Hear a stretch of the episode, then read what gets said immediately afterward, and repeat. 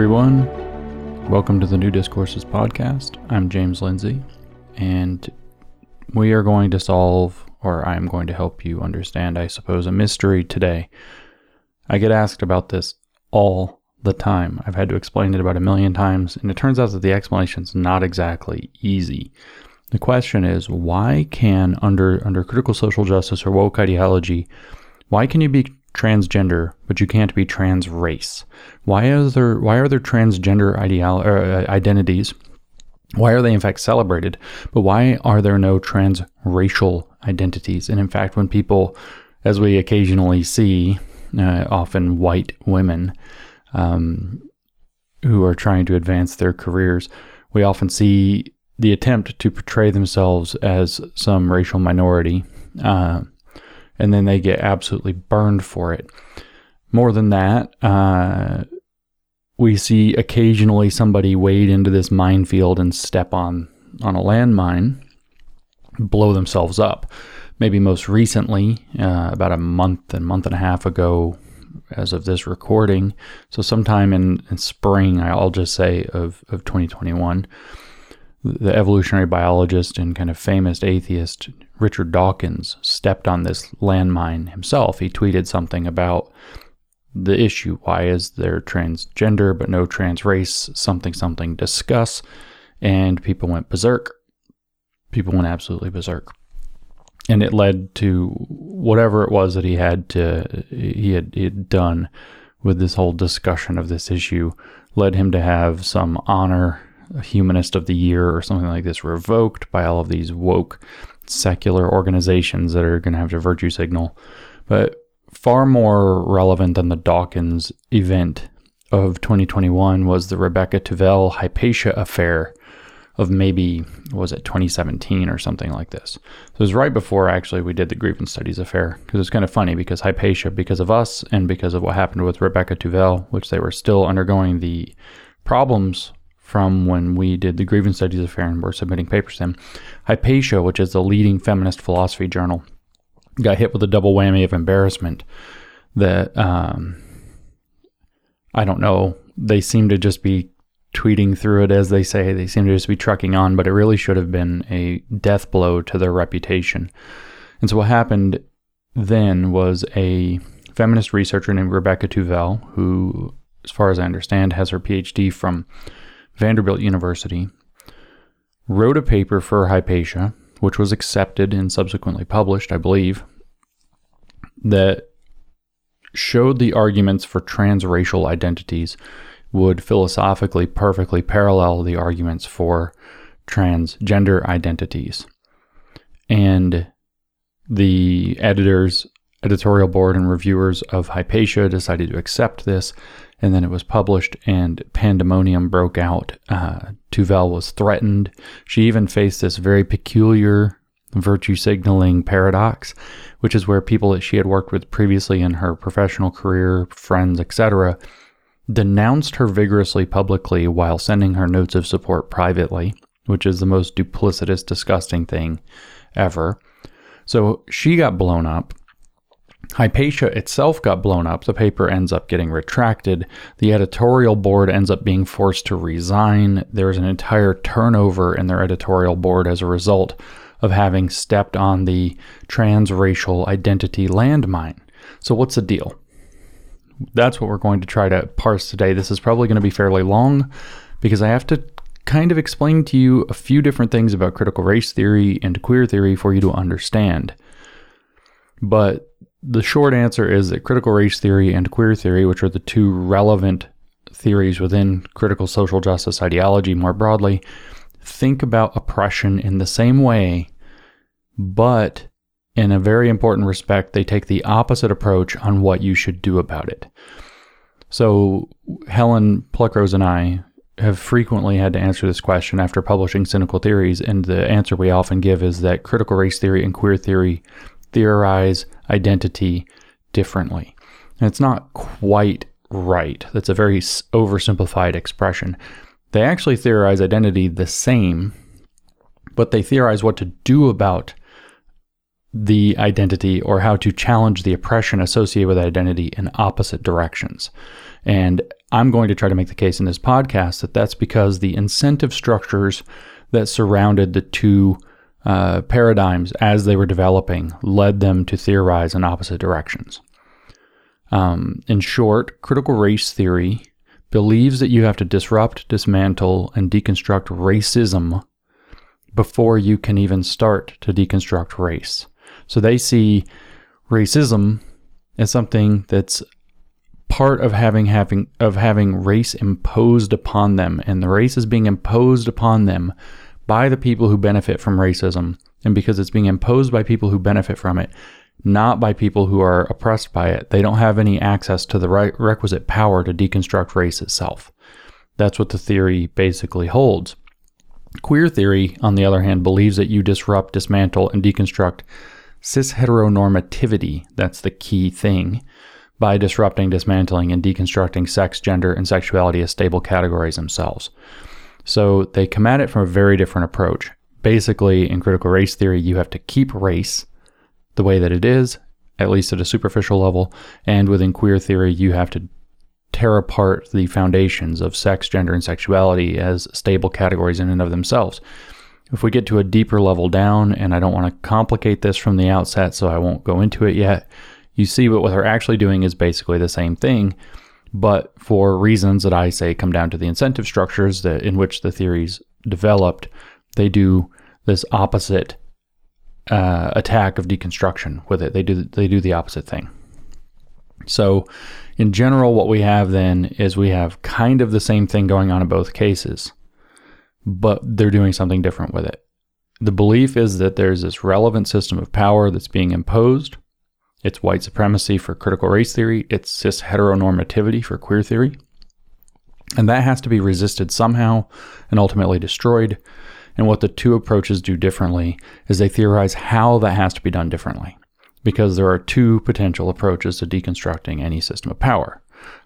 So let's go into this briefly. Um, approach number one to deconstructing a system of power is to deconstruct the foundation of that system of power itself. For example, deconstruct the idea of race to say race is socially constructed and it makes no sense. There's no such thing as race realism.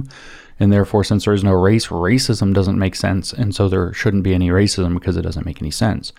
Or to deconstruct sex, gender, and sexuality, or, or to deconstruct class, if we were going to do this in kind of an economic class analysis. You could deconstruct the actual thing upon which power is said to be operating.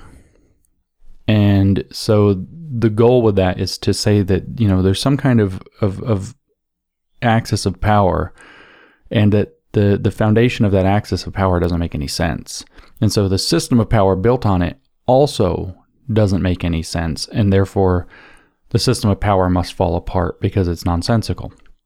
So, like I said, if race is wholly socially constructed and thus in no way real, racism must be some kind of a fiction that plays out on on something it has to be, it's a system of power that plays out on a complete fiction that doesn't make any sense. So racism would just dissolve. That's approach number one.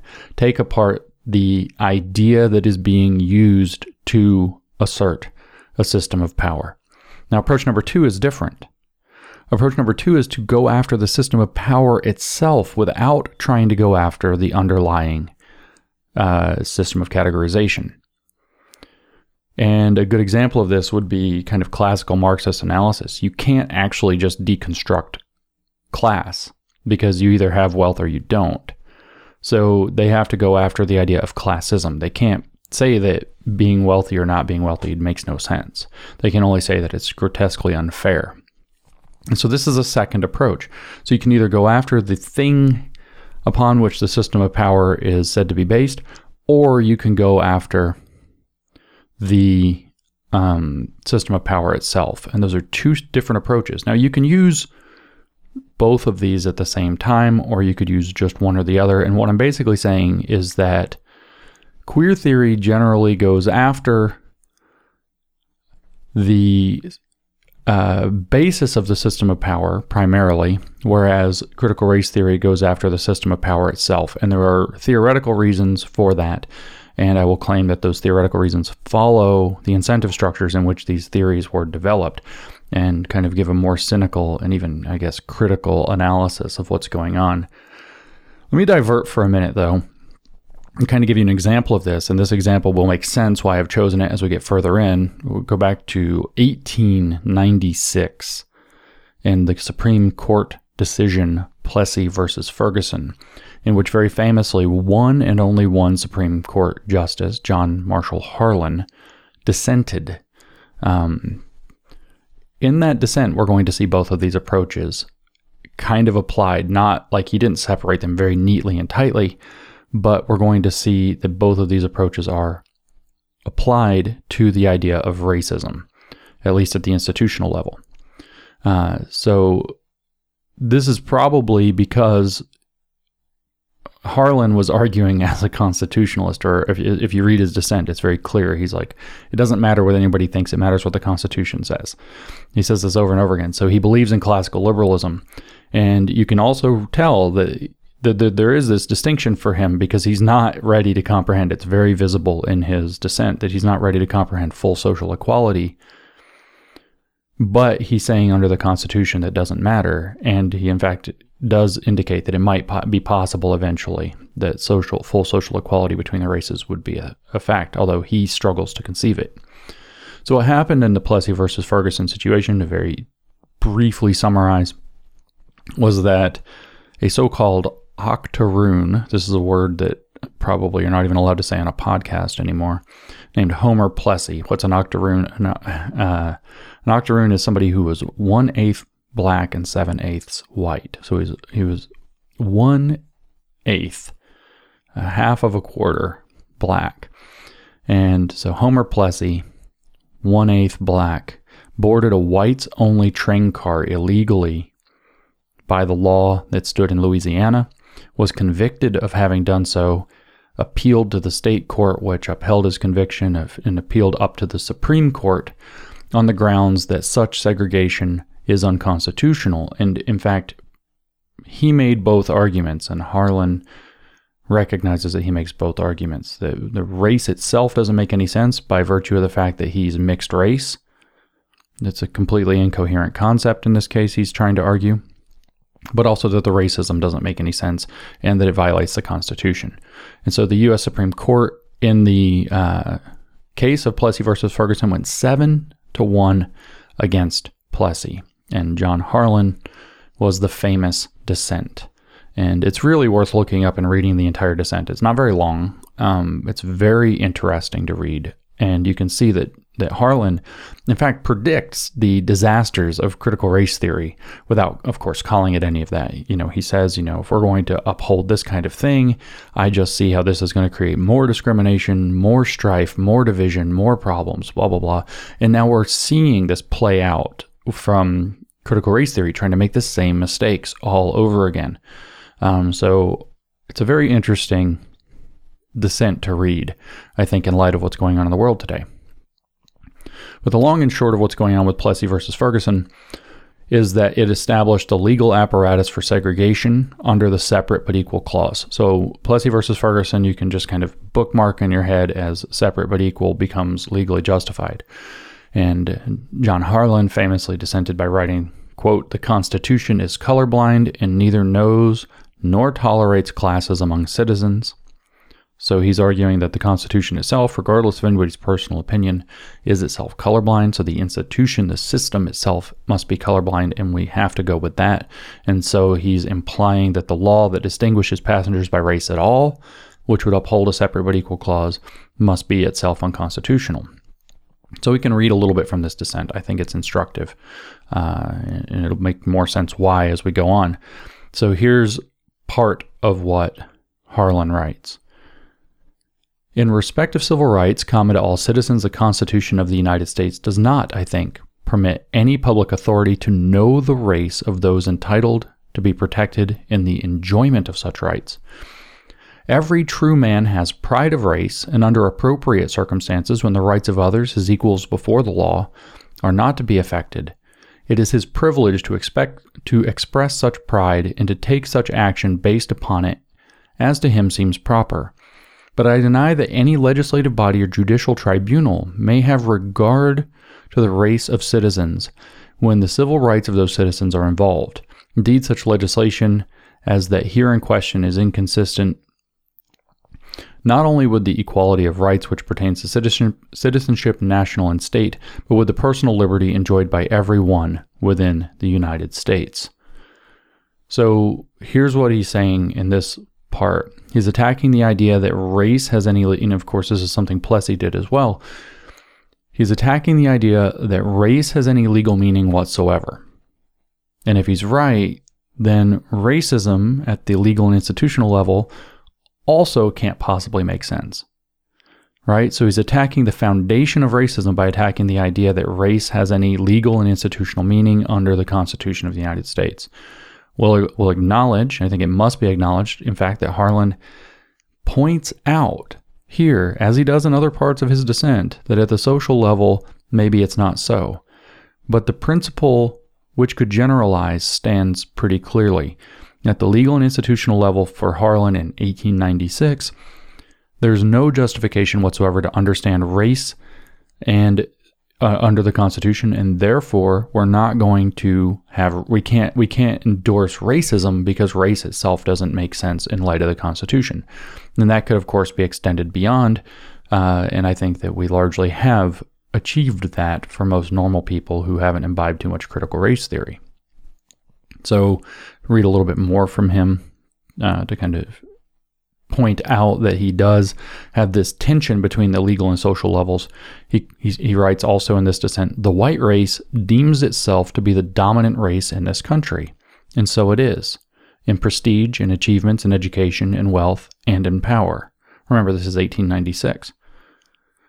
But this is where, you know, Harlan separates himself from the law because he writes, So I doubt not it will continue to be for all time, if it remains true to its great heritage and holds fast to the principles of constitutional liberty.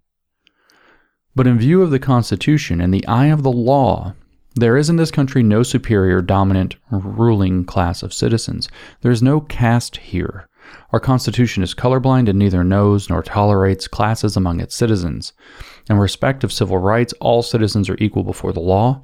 The humblest is the peer of the most powerful. The law regards man as man and takes no account of his surroundings or of his color when his civil rights as, guarant- eh, as guarant- guaranteed by the supreme law of the land are involved. It is therefore to be regretted that this high tribunal the final expository of the fundamental law of the land, has reached the conclusion that it is competent for a state to regulate the enjoyment by citizens of their civil rights solely upon the basis of race. So he's saying, and he just said that he thinks that white supremacy is a justified position, at least at the social level, but not at the legal level. And that it'll probably continue to be this way. So Harlan, you know, can be taken as a man of his time. Harlan can be taken however you want to take him. But nevertheless, he also said in the previous excerpt the Constitution of the United States does not permit any public authority to know the race of those entitled to be protected in the enjoyment of such rights. So, race itself, despite whatever his personal beliefs might be, is being challenged at the fundamental institutional and legal level. Race is being challenged to take apart racism. That's one of these approaches. Okay. And so later in the dissent, um, he actually shows the other side of this. So we'll read from that too. Rather than attacking just the legal meaning of race, he attacks the conceptual idea of racism. Conceptual idea of racism. Uh, revealing that there's a certain absurdity, or abs- he's reducing to absurdum, just as uh, Plessy did in his his uh, his case, he's going to reveal the absurdity in the law that makes racism seem completely untenable. And here's what he writes There is a race so different from our own that we do not permit those belonging to it to become citizens of the United States. Persons belonging to it are, with few exceptions, absolutely excluded from our country. I allude to the Chinese race. Okay, so pause for a second for a little historical context. What he's talking about is actually the Chinese Exclusion Act. So the Chinese Exclusion Act prevented Chinese people, despite the fact that they were building these exact same railroads, especially in the Pacific, and that they were doing lots of work and labor for Americans and American companies virtually uh, for free. They were expressly excluded by the Chinese Exclusion Act from becoming citizens. Under all kinds of various pieces of the Chinese Exclusion Act, this led to what turns out to be the only attempted ethnic cleansing in the United States' history. Uh, which is a pretty ugly thing, an ethnic cleansing, because anti miscegenation laws and the prevention of bringing in Chinese women specifically uh, into the United States under the act made it so that the Chinese were just going to have, the Chinese that were here were just going to have to die out and not be able to continue to make more Chinese people or Chinese heritage people. So, this is the thing that he's talking about. So, uh, I'll just start again. There is a race so different from our own that we do not permit those belonging to it to become citizens of the United States. Persons belonging to it are, with few exceptions, absolutely excluded from our country. I allude to the Chinese race. And so here's where he deconstructs the idea of racism.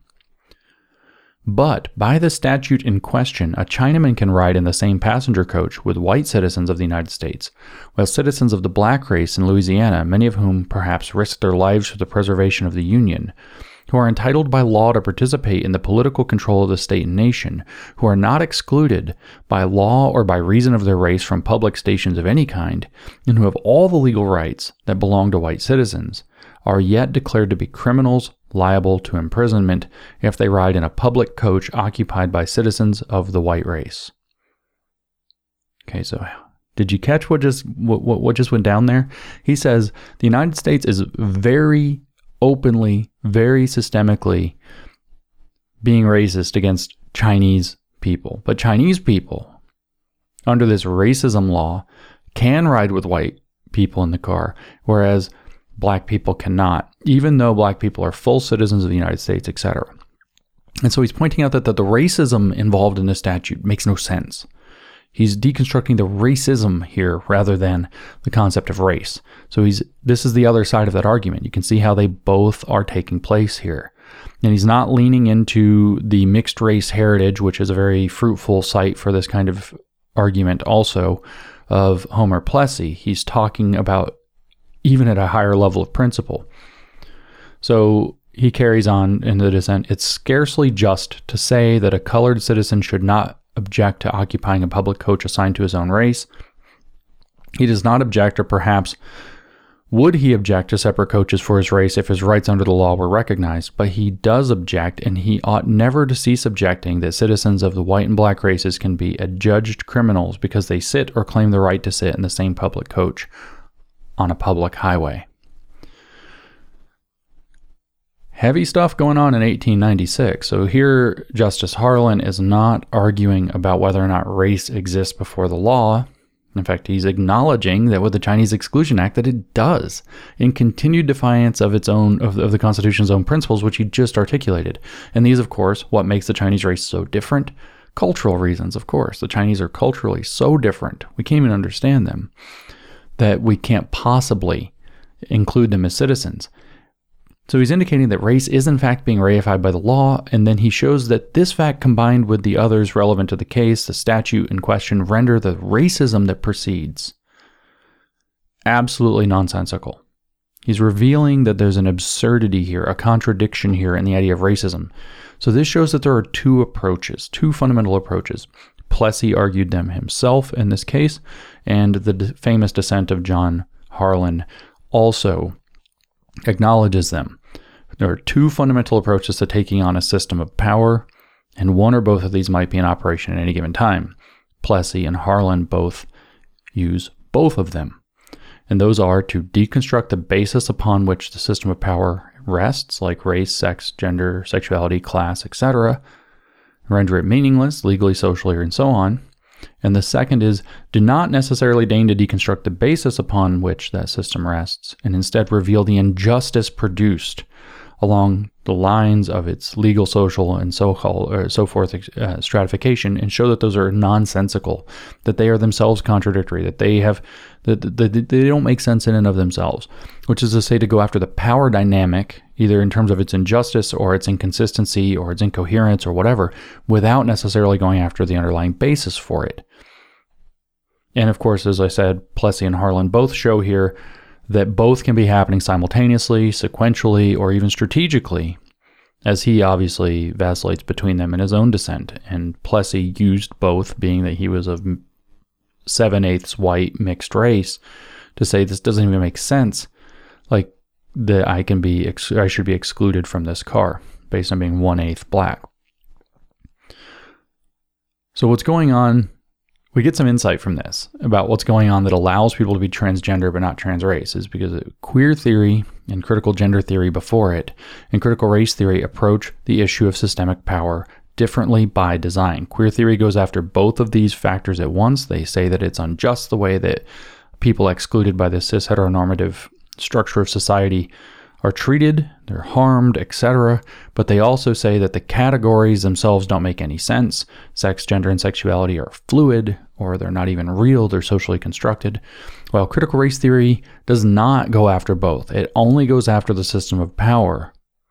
Though it does so by acknowledging and leveraging the idea that race is socially constructed, therefore that it isn't technically coherent anyway. So it kind of plays both sides of the argument, but it only actually uses one side. Whereas Queer theory uses both sides, and in particular, queer theory actually tries to deconstruct the foundations as one of its core objectives, as we'll see. So, just to reiterate, those differences in approaches have reasons for them. We can say all that we want to say about theory and all we want to say about how, how people think and how people organize information that we want. But the fact of the matter is that people devise, especially very griftable self serving theories like critical social justice theory in alignment with the incentives and the conditions in which those theories arise. Social theories like this aren't attendant to reality, they're attendant to power, therefore, they're attendant to the incentive structures that people who want to steal and claim power are going to follow. And so, frankly, just to lay it out there, and I'll back this up at the end of this podcast, critical race theory wanted to maintain special interest programs like affirmative action. This is where it came from. Critical race theory didn't just want to; it arose in the with the aim to maintain special interest programs like affirmative action and identity politics uh, to achieve things like affirmative action. And those require race to be considered real enough for such policies to make any sense. This leads them to affirm or at least accept some solidity to racial categories and then to police their boundaries because you can't give everybody the grift. So you can't be transracial under critical race theory because that would bust up their grift. Anybody could just identify as black and start to claim to get special treatment. Queer theory had a different set of incentives because it came from a different place. It wasn't trying to benefit from something like affirmative action. It wanted to liberate gender and sexual minorities from the constraints of biology so that they could, to be generous, live their lives and their sex lives without any possibility for judgment. This leads them to deny the stability as the category of sex, gender, and sexuality completely because they don't have any particular value or use for the queer theorists. They do for feminists, where queer theory came from, but that's a, that we'll we'll cover that. They don't have any particular use for queer theorists who want to have complete sexual and gender liberation for a variety of their own incentives, which include obtaining power, manipulating the situation, but also very frankly, because it's rooted in a lot of sexual kink.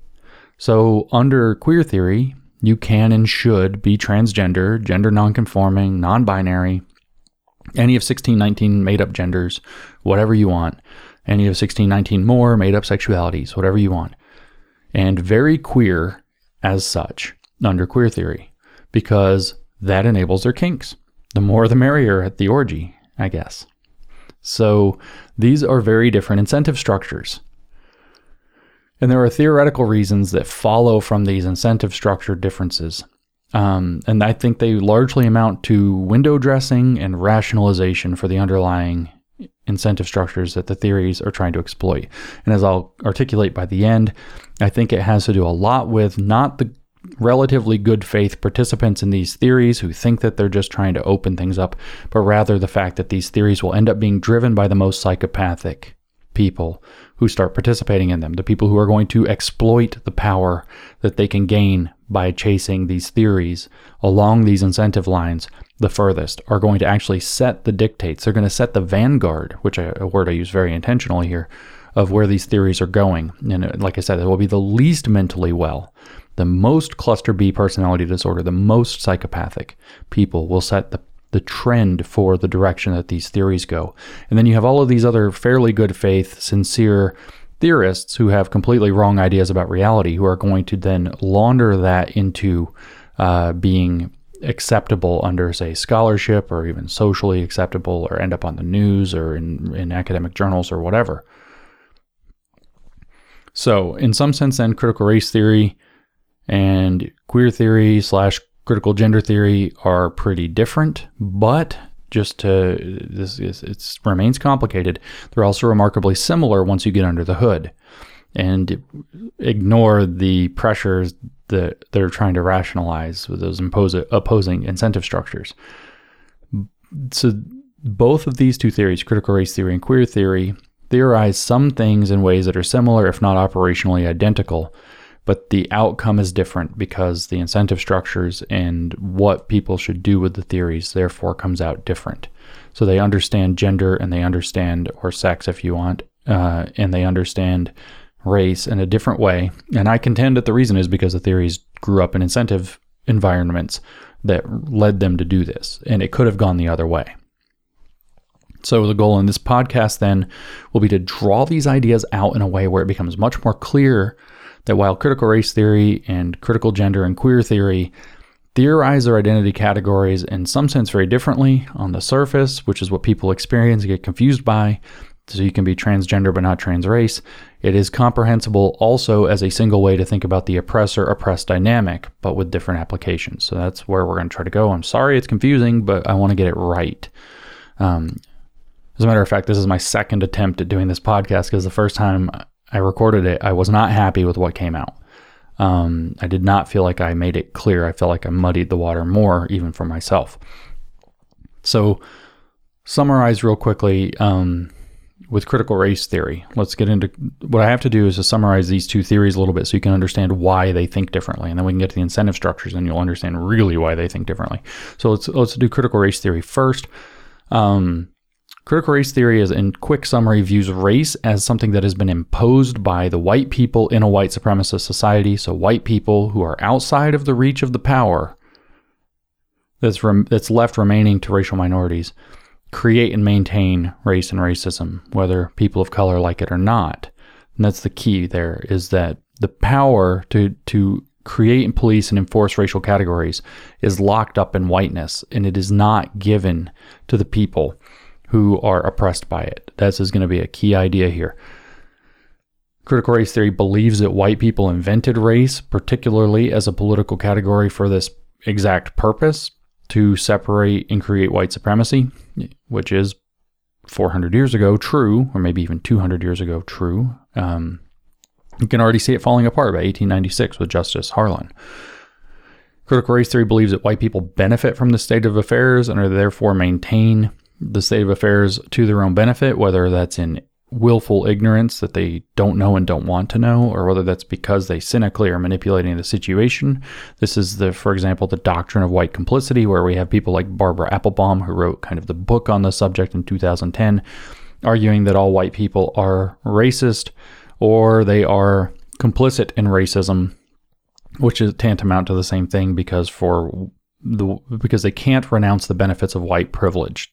They gain these benefits by virtue of their skin color, so they can't renounce them. And so she says that where it comes to things like white privilege and complicity, being and doing are the same thing. Whiteness, being and doing are the same thing. What you who you happen to be as a white person and what you happen to do are actually fundamentally intertwined for people in critical race theory.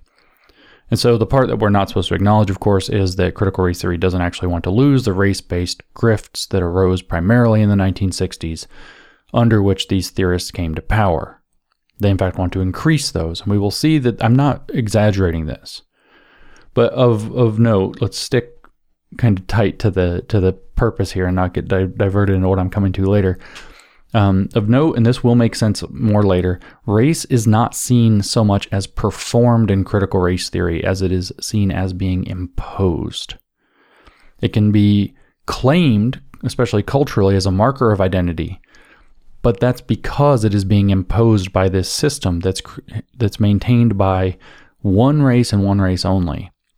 And so this is where we come up with the idea of double consciousness, which W.E.B. Du Bois wrote about beginning of the 20th century, um, arguing that uh, black people have a double consciousness. They know what it's like to be uh, black. They understand blackness, but they also understand what it means to have to be black in a white supremacist society. So they have this double consciousness of both whiteness in a white society and the operation of white society, but also of what it means to be black within that society and to have blackness as a distinct other thing. In fact, the basis for Du Bois, who um, had studied in Germany with, uh, he had studied with in Germany with some of the same people who went on to form the Nazi Party, but he studied particularly the philosophy of Herder, and this is a very folkish kind of ide- ideology. That's why he came back and wrote the book called The Souls of Black Folks. That folks is not a mistake. It's got an F on the on the title folks, but it should might as well just have a V because the German idea of folk as a people is intrinsic to his idea of blackness. That blackness has a set of cultural markers that form a folk identity, and this is literally the same ideology that, Du Bois's own teacher went on to inspire. Uh, that went on to inspire Hitler. So, good stuff there. This folkish identity politics thing, not so good. But he's anyway claiming there's this double consciousness. So race isn't being isn't so much performed as it's being imposed. And black people under these doctrines actually have a full awareness of this imposition and to the degree that if where they do have to perform to fit into society that they are performing that they're acting white so because of this according to critical race theory the imposition of race can only be deconstructed from a position of power and privilege this is their critique of postmodernism as a matter of fact and of liberalism if you are in a position of racial oppression according to critical race theory you don't have what it takes to be able to deconstruct race. You are not given that authority. You don't have that power. And so all you can do is try to deconstruct racism. This is where Kimberlé Crenshaw and the other early critical race theorists launched their criticism of postmodernism by calling it a vulgar constructionist thesis, which was created by privileged white men like Jacques Derrida and uh, Michel Foucault, who, being white and benefiting from white privilege, therefore didn't understand the properly basic experience of being oppressed, the lived experience, the lived reality of being black in a white supremacist superstructure, and who therefore failed to account how power dynamics really work. So she criticizes postmodernism as being very useful, but falling short because its constructionism is too vulgar. That's her word. I'll go ahead and read to you from Mapping the Margins, Crenshaw's very influential 1991 paper. I did a series where I did the introduction and conclusion to this paper here on the New Discourses podcast before, so you can go look that up. Um, I'm actually reading stuff that I've read before then. This is actually from the conclusion section of the paper. What she writes here is one version of anti essentialism, embodying what might be called the vulgarized social construction thesis, is that since all categories are socially constructed, there's no such thing as, say, blacks or women, and thus it makes no sense to continue reproducing those categories by organizing around them. Even the Supreme Court has gotten into this act. In Metro Broadcasting Inc. versus FCC, the court conservatives and rhetoric that oozes vulgar constructionist smugness proclaimed that any set aside designed to increase the voices of minorities on the airwaves was itself based on a racist assumption that skin color is in some way connected to the likely content of one's broadcast. So you see her criticizing the vulgar constructionism here, both in liberalism and postmodernism. You also see her saying why she's doing it.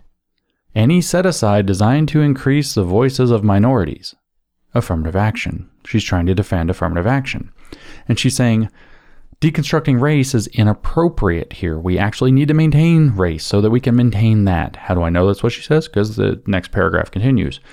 But to say that a category such as race or gender is socially constructed is not to say that that category has no significance in our world. On the contrary, a large and continuing project for subordinated people, and indeed one of the projects for which postmodern theories have been very helpful, is thinking about the way power has clustered around certain categories and is exercised against others. This project attempts to unveil the processes of subordination and the various ways those processes are experienced by people who are subordinated and people who are privileged by them. It is then a project that presumes that standard that, that categories have meaning and consequences. And this project's most pressing problem in many if not most cases is the existence of the category is not the existence of the categories but rather the particular values attached to them and the way those values foster and create social hierarchies.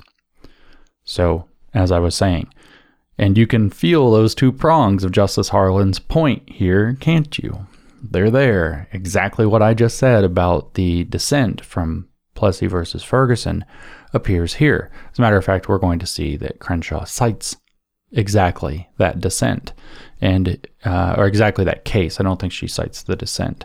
Um, so you can see here how she's saying that the social constructivist critique of race, that race has no meaning, so therefore the racism makes no sense, has serious shortcomings that ignore the alleged lived realities of privilege and oppression. But you can also see that she said why she's saying it, because there have to be set asides. Those set asides are not going to be available if we get rid of that. You can see her motivation. The next paragraph in Mapping the Margins is her famous I am black versus I am a person who happens to be black distinction, which I've discussed many times. Um, so I'm not going to reread the whole thing here at the moment, although I think I do again later in the podcast. I've got it all, all these notes. Um, she writes here I am a person who happens to be black, on the other hand, achieves a self identification by straining for a certain universality. In effect, I am first a person, and for a concomitant dismissal of the imposed category black as contingent, circumstantial, non determinant. So, what she's saying is that critical race theory begins from the assumption, and this is why I've introduced this part here, not only that blackness is a state of resistance and a positive discourse of self identification, that's the previous sentence, by the way, but also that it is imposed and determinant on the lives of those upon whom it's imposed. And because it is imposed and determinant, they don't have the power to be able to disrupt it from within. And like I said, you know, we saw the set asides thing, but she gives away the game in her next paragraph. This is where she actually talks about Plessy versus Ferguson. She writes Vulgar constructionism thus distorts the possibilities for meaning, meaningful identity politics by conflating at least two separate but closely linked manifestations of power. Before we finish the paragraph, let's just do that again, because that's where the game is given away. Vulgar constructionism thus distorts the possibilities for meaningful identity politics. That's the goal meaningful identity politics where those set asides are going to be maintained. As I said, the incentive structures of the theories explain why, at the very bottom, why you can be transgender but not transrace. So to carry on with Crenshaw, she says, you know, distorts the possibilities for meaningful identity politics by conflating at least two separate but closely linked manifestations of power. One is the power exercised simply through the process of categorization, as I was saying. The other, the power to cause that categorization to have social and material consequences, which is why it's racist for them when they put meaning into social categories exactly like they're doing. The, while the former power facilitates the latter, the political implications of challenging one over the other matter greatly. So she's going to say this is how critical race theory is going to proceed. She says we can look at the debates over racial subordination throughout history and see that in each instance there was a possibility of challenging either the construction of identity or the system of subordination based on that identity. Consider, for example, the segregation system in the Plessy versus Ferguson uh, in Plessy versus Ferguson. At issue were multiple dimensions of domination, including categorization, the sign of race, and the subordination of those so labeled. There were at least two targets for Plessy to challenge the construction of identity, what is a black? Remember, he was mixed race. and the system of subordination based on that identity. Can blacks and whites sit together on a train? So Crenshaw is doing a very good job of organizing that information right here, by the way. Plessy actually made both arguments, one against the coherence of race as a category, the other against the subordination of those deemed to be black. In his attack on the former, Plessy argued that the segregation statute's application to him, given his mixed race status, was inappropriate. The court refused to see this as an attack on the coherence of the race system and instead responded in a way that simply reproduced the black white dichotomy that Plessy was challenging, namely separate but equal. As we know, Plessy's challenge to the segregation system was not successful either. Well, this is where Harlan's dissent becomes interesting because Harlan went even further in kind of taking apart the system, as we saw with his, his argument about the Chinese race. And uh, that dissent set a ton of precedent that made a lot of difference over time. And of course, our cynical theory of critical race theory here, cynical racism theory here, um, doesn't acknowledge that you know, while the Supreme Court upheld separate but equal and thus racism and segregation, in that decision overall, the seed for breaking the thing down was laid down by Justice Harlan at the time. But the point that I wanted to say where she gave away the game is that her objective is to establish a meaningful identity politics in which those special set asides for voices of color can be maintained. The incentive structures shine through. And she's using this whole paper to argue that, that paying attention to identity in that way, intersectionality, at least through a partial identification with the identity categories, especially race, is necessary. This is where that last sentence, last couple sentences, the court refused to see this as an attack on the coherence of the race system, uh, and instead responded in a way that simply reproduced the black-white dichotomy that Plessy was challenging. And so that's where we're seeing that she's what she's saying is, oh, going after race as a coherent concept fails. It doesn't work in a white supremacist system, so critical race theory is not going to go that direction. It's going instead to attack the system itself, the system of racism, and it will use the other the socially constructed aspect where it can, but because ultimately that would melt down their grift as well, they're not going to go really into that. I know it's a cynical analysis, but sometimes it fits. Um, so, in summary, for critical race theory, race is said to be imposed with white as default and good. So, the expectation is to be or to act white, as reflected in, in say, the existence of W.E.B. Du Bois's uh, double consciousness idea. Critical race theory says that this imposition must be resisted, and it is best resisted by accepting the fact of its imposition, not the imposition itself, but the fact of its imposition, in asserting uh, blackness positively to disrupt the white cultural default. In fact, this is going to be done by establishing blackness as different. Black is beautiful. Crenshaw mentions that. That's a black nationalist and black separatist slogan. Is be- uh, uh, blackness is going to be asserted as different than whiteness. This is, of course, a cultural thing and then arranging identity politics accordingly because that's what's really going on. In general, the effort here is to disrupt the oppressive state of affairs, or the so called oppressive state of affairs, such that whoever is othered by the power and play gets to have special rules for themselves. And that's identical to what's going to happen under queer theory with, um, with being oppressed by cis heteronormativity. The key idea here, or ideas here, I guess, are that the operation of the relevant superstructure, which is white supremacy for critical race theory, and the incentive structure for creating identity political blocks and opportunities for special treatment and grift, both of those things have to be recognized to understand why critical race theory operates the way that it does. It basically wants to create special opportunities for power and grift for certain races and not others. It wants to reverse discrimination, uh, discrimination so that it can um, make up for historical injustices, as it were. So now we'll turn our attention to the foundations of critical gender theory and queer theory, which this is unfortunately complicated. I'm going to try to not overdo this, but there's going to be a lot here. Um, I haven't spoken or even written a lot about qu- critical gender theory or queer theory yet, or the feminism from which they come.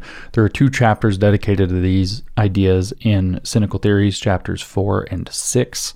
Which are queer theory and feminism and women uh, gender studies respectively and they give you some background. A lot of what i have to say on the matter comes from that although i have done subsequent further reading. It's a lot to cover though because we have gender theory and queer theory which aren't the same thing but they're related. In fact queer theory evolved out of as an offshoot to critical gender theory, which in turn evolved out of radical and Marxist feminisms. So you have this kind of like evolution of thought from radical and Marxist feminism, just to oversimplify, into critical gender theory, which is going to hold that gender is wholly socially constructed, but biological sex is not, and then into queer theory, which throws it all up for grabs. So it's best to think of critical gender theory as a subdomain of thought that's highly consistent with and integral to the feminism from which it came. All waves, first, second, third, fourth, however many there are, reject the linear wave hypothesis and say that there there are no waves. Still consistent. Critical gender theory is consistent with all of the uh, waves of feminism, but then they lost control of this because social constructivism would demand it as it went into queer theory, which then turned their social constructivist thesis further than feminism could possibly allow us because it starts to deconstruct sex. And when you don't have sex, you don't have feminism anymore. Biological sex is necessary. You have to have a stable and coherent concept of woman in order to advocate on behalf of women. So queer theory goes a step further and obliterates this. In other words, it shifts from the idea of patriarchy to cis heteropatriarchy to cis heteronormativity. That set of shifts takes you from feminism to uh, critical gender studies or theory to queer theory. So much of feminism, all of gender, critical gender theory, and all of queer theory all believe in a common, it believe in common that gender identity is socially constructed and imposed upon people by some kind of cis heteronormative, depending on where we are in history, superstructure in society, or cis heteropatriarchal superstructure in society that demands that men be men, masculine in particular ways, often referred to as hegemonic masculinity, and that women be women, feminine, feminine in particular ways, often called hegemonic femininity, and that both be straight, at least most of the time usually. In fact, normally, with normal being a double meaning of usual and expected, and enforced socially, as a matter of fact, under that expectation. And this link to sexuality, just by the way, is kind of key to how the theory developed because a lot of the radical feminists who were developing critical gender theory were and are in fact lesbians, and frequently, especially in the past, many of them were butch lesbians who got very curious about gender in the first place because they don't match the typical hegemonic femininity uh, that they were criticizing. They don't particularly like being told that being girly or feminine is integral to what it means to be a woman. And meanwhile, since they're radical feminists, they weren't particularly happy with how men and masculinity operate either. So they're going to criticize that gender as well. So gender theory grows out of this.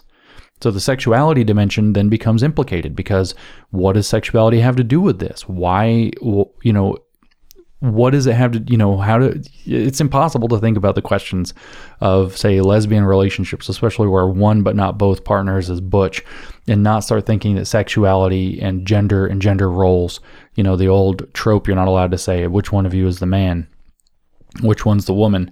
Like you that is one inch underneath the surface no matter what if you're digging into this. So sexuality is getting implicated as well uh, within critical gender studies and theory, so within the feminism from which it grew. Uh, but at the same time, this the sexuality thing isn't it's integral, but it's also tangential because critical gender theory is really designed around the idea that criticizing the ways in which usually straight, which is cis hetero, patriarchy imposes a correct way to be a woman upon women, and then by extension, a correct way to be men upon men, with the assumption that most are usually straight. Like I said, most of this analysis actually arises from Marxist feminism. So you have that oppressor versus oppressed conflict theory at the heart, and radical feminism that wants to tear up at the roots what that means. That's going to graft itself onto neo Marxist or uh, critical theory very well, neo Marxist thinking and critical theory very well.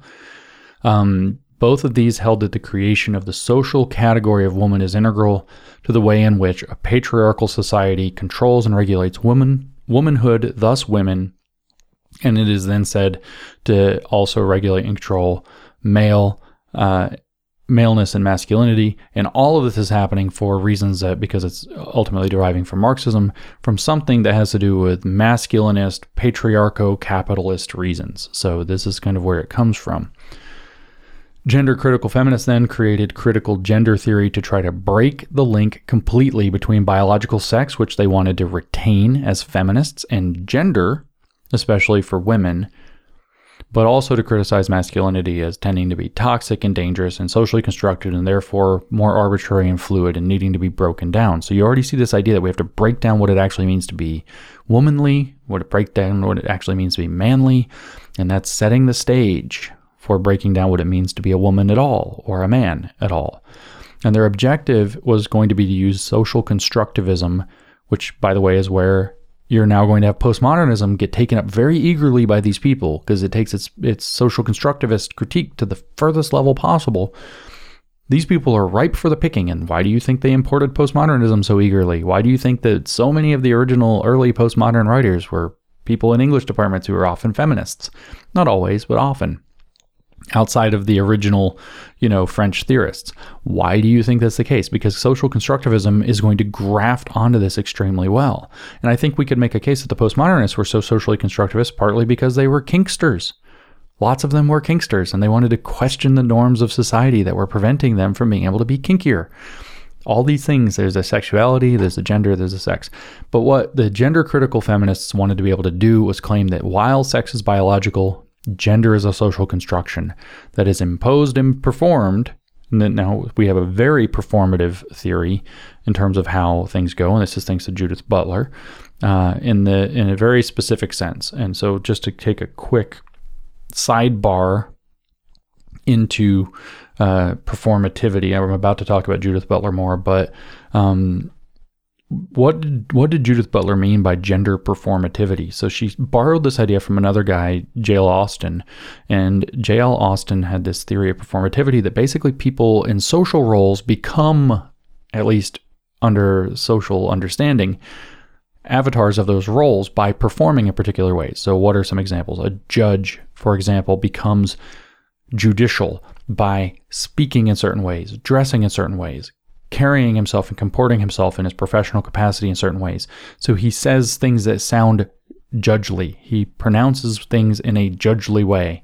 He carries himself and dresses in particular ways. So there's a performance around being a judge that makes you, in in truth, or especially in particular in per in uh, public perception, to be a judge, and that you learn those performances. It's not the same as performing and acting. Okay, and you could say the same thing with police that police have a certain manner and a certain vibe and that what Austin was saying is that they perform those roles in order to convey the to the public that I am this thing.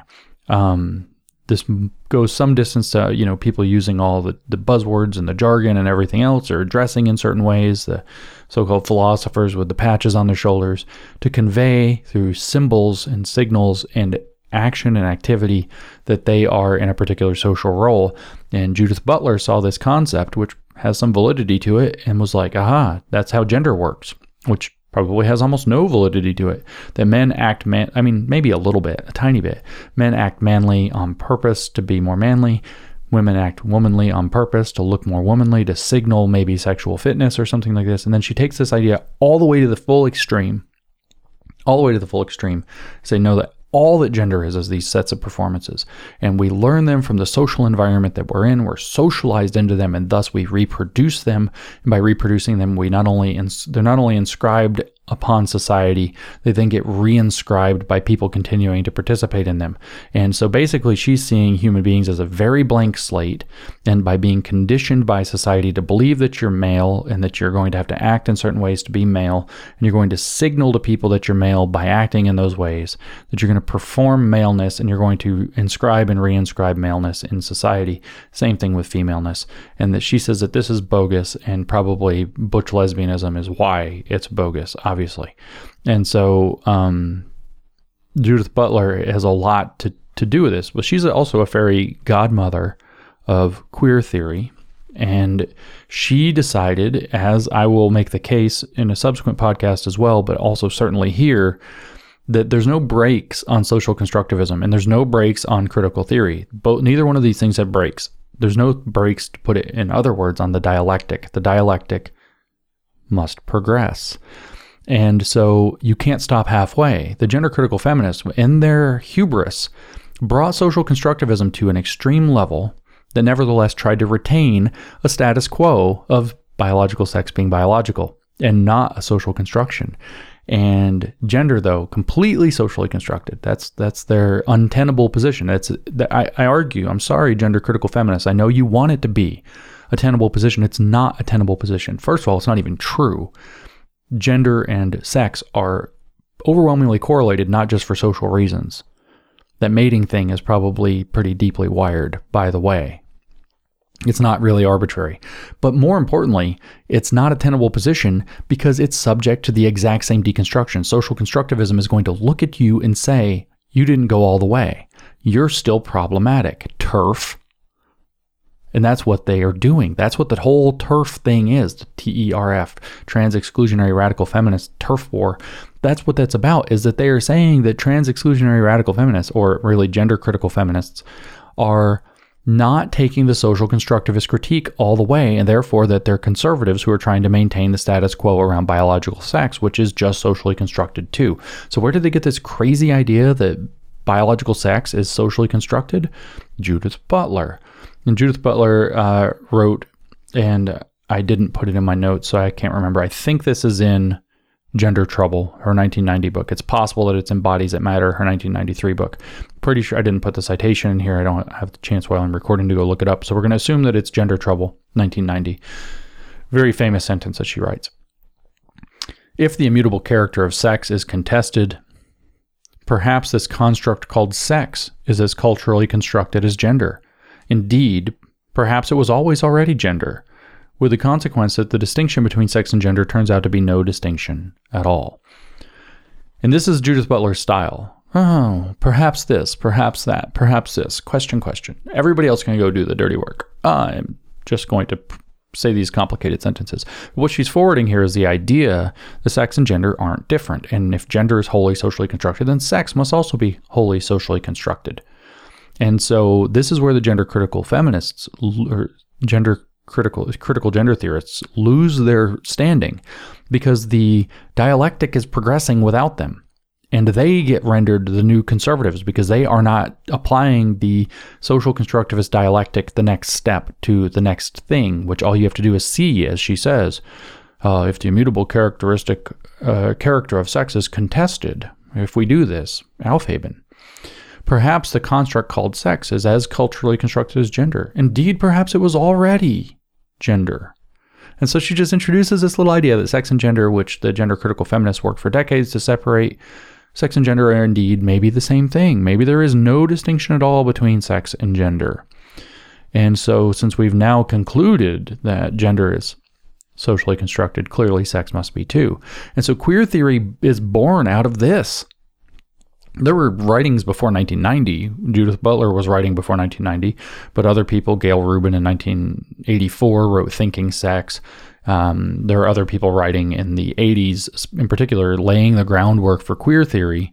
But what happens is that queer theory, especially in this sentence from Judith Butler in one of her most influential works, extends the range of social constructivism and its thesis in gender critical theory to ask not just about gender, but about sex. So it drives the thing into a deeper place. This is, of course, more postmodern, which makes sense because gender, critical gender theory, being that it wants to be socially constructivist about gender, even though it's deeply informed by classical Marxist theory, um, never got particularly, it got a little bit neo Marxist, but never got particularly neo Marxist. It instead wanted to graft on this like, social constructivism of postmodernism. That was a thing that, that gender critical feminism was waiting for, was postmodernism. The neo Marxist critique was useful, but only so far. Um, so Judith Butler brings in her garbled version of Derrida's post structuralism, her less garbled version of Foucault's ideas about knowledge and power. Austin's idea that she just kind of stuck on something that it probably doesn't apply to of performativity. And really, this, you know, when I said Foucault, we're talking about his general thrust of expanding the potentialities of being. Butler brought this into the question of sex, while other people also, were, I mean, thinking sex, obviously. we're talking about Gayle Rubin, but 1984.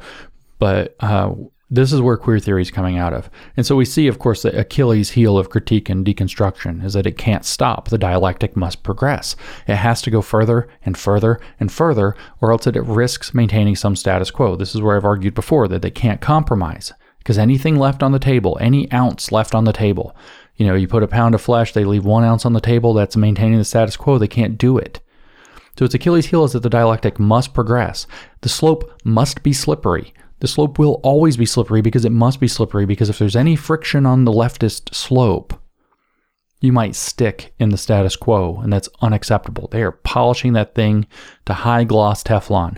So you're going to slip all the way down. The leftist slope is always slippery. It's theoretically demanded once you get into this line of thinking.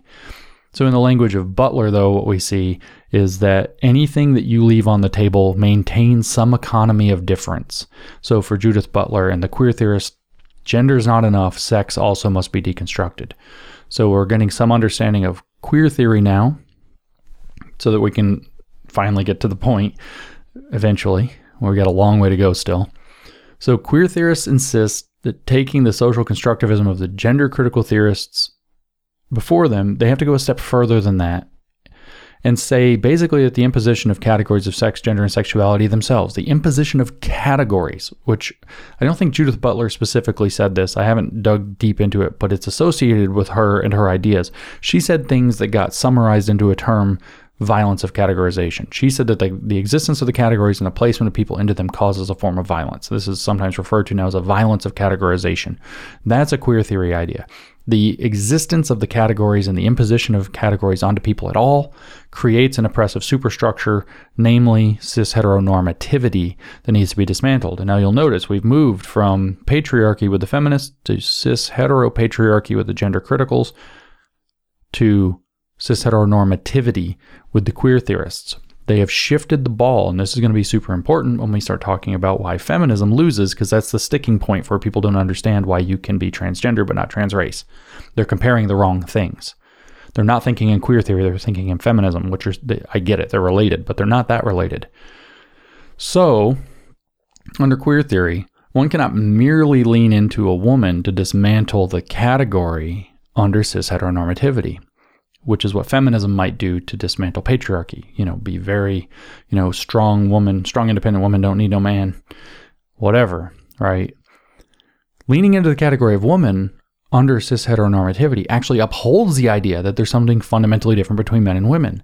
And that's the thing that's said to be imposed by cis heteronormativity. So in queer theory, it's completely different. Women aren't the other anymore. The other is falling outside of the standard normative categories and binaries imposed by cis heteronormativity. So when you lean into being a woman, you are actually not challenging. So if a woman leans into being a woman, I should be very clear, you are not actually challenging cis heteronormativity, you're enforcing cis heteronormativity. Even if you're not cis or hetero, you're still reinforcing these normativities. However, however, if a man leans into being a woman, that challenges the very idea. Now you're not cis. You might not be hetero, and you're certainly not being normative. So that changes things completely under queer theory. Queer theory has completely bulldozed feminism, and feminism hasn't quite figured it out because feminism's still kind of trucking along, and then they are in constant wars with one another. So queer theory does not believe that one can deconstruct cis heteronormativity by leaning into some identity that is ultimately produced by it, unless you're doing so ironically or transgressively in some way. The whole point is that you have to transgress the cis heteronormative paradigm entirely. And since queer theory focuses on transgressing the paradigm, that's why you can be transgender. You can't be trans race. We already talked about that. This is why you can be transgender. You have to transgress the paradigm. So this is again, it's very related. You know, this only makes sense from within the position that it, you you can lean into the position that is being oppressed by the fully uh, developed superstructure. Here says her normativity, and only from in that position, by leaning into that position, do you actually challenge the roots of that superstructure, or so you can remake the system at a fundamental level. So I want to read. I'm not going to read very much queer theory to you. Um, I'm working on some other stuff with queer theory, and I'll come back to it. Uh, later and read more to you from it, but I want to read a little bit from a paper um, I stumbled upon recently. This is a 2016 paper by Hannah Dyer, Queer Futurity and Childhood Innocence Beyond the Injury of Development. And I want to, you know, we're not going to linger on the fact that actually the queer theorists do want to destroy the idea of childhood in- innocence. And you see this all over the place. There's what these masturbation videos for six year olds, this weird Blues Clues trans parade with like every nightmare you can possibly imagine. I'm not even going to go into the details, but it's a it's a horror show. If you've not seen the video, you probably will sooner or later. Um, but again, in children's stuff, we're seeing this brought into children's classes. We're seeing children being taught about pornography and all these kinds of seeing trans or, drag queen story hour or whatever, porn star story hour for children. Again, you know, if you want to be into porn, that's your own business. I'm not going to say one thing or the other, but children, children, Okay, so I want to read a bit from this to give you an idea, a flavor of how queer theory thinks. This is going to be about children, so I apologize that it's kind of gross, but I really want to underscore the idea of what queer means, and this is a wonderful little paragraph for doing it. So in this paper, the the author, I'll have to say the author because I saw Hannah, but one never knows about what pronouns to use. 16, 19 different pronouns could apply. The author writes I employ queer, that's in quotes, meaning the word. I employ the word queer to both A, classify sexuality, so queer sexuality, and B, reference deviance from cultural norms. Thus, children who self identify or are identified with LGBTQ culture may be considered queer but queer childhood should not be constrained to identificatory regimes or an assumption of the stability of sex or gender. I suggest that the queer contours of childhood are the child's desires that refuse to grow up toward normative ways of being an adult, and therefore also the residual adult desire to play and to be creative. In this sense, I borrow from queer theory's insistence that queerness is that which undoes identity, not what holds it together. I am not interested in only promoting queer as a category of identity that promises social cohesion. Rather, I am thinking with Dina Georgis's notion of queer affects as the return of memory and desire discarded for its ability to undo social identity. For those of you that listened, by the way, to my Hegel podcast recently, you will hear the uh, the queer affects as the return of memory and desire discarded. And Hegel was talking about how speculative philosophy recollects something more primordial. So for queer people, they believe that they have this kind of primordial identity, that queering helps them recollect or remember the return of memory and desire discarded. Queer affect for Georgis is what agitates our ability to fully know ourselves and its presence is a result of memory, fantasy, and loss discarded because it is difficult to bear. In this formulation, queer is not what makes us recognizable to the other, it is what undoes us and what here can work to undo the innocent, capital C, child. So, this is what queer theory is about. not going to dwell on the child part yet. It'll make sense later. It's important, but it's a means of classifying a sexuality, a queer sexuality. It's also a reference to deviance from cultural norms. See that? It is uh, the queer contours of childhood are the child's desires that refuse to grow up toward normative ways of being an adult. Okay? Queerness is that which undoes identity, not what holds it together. Okay, so you have this, this is what queer is about. So hopefully you have a slight understanding of queer theory. Let me diverge for a minute into um, women.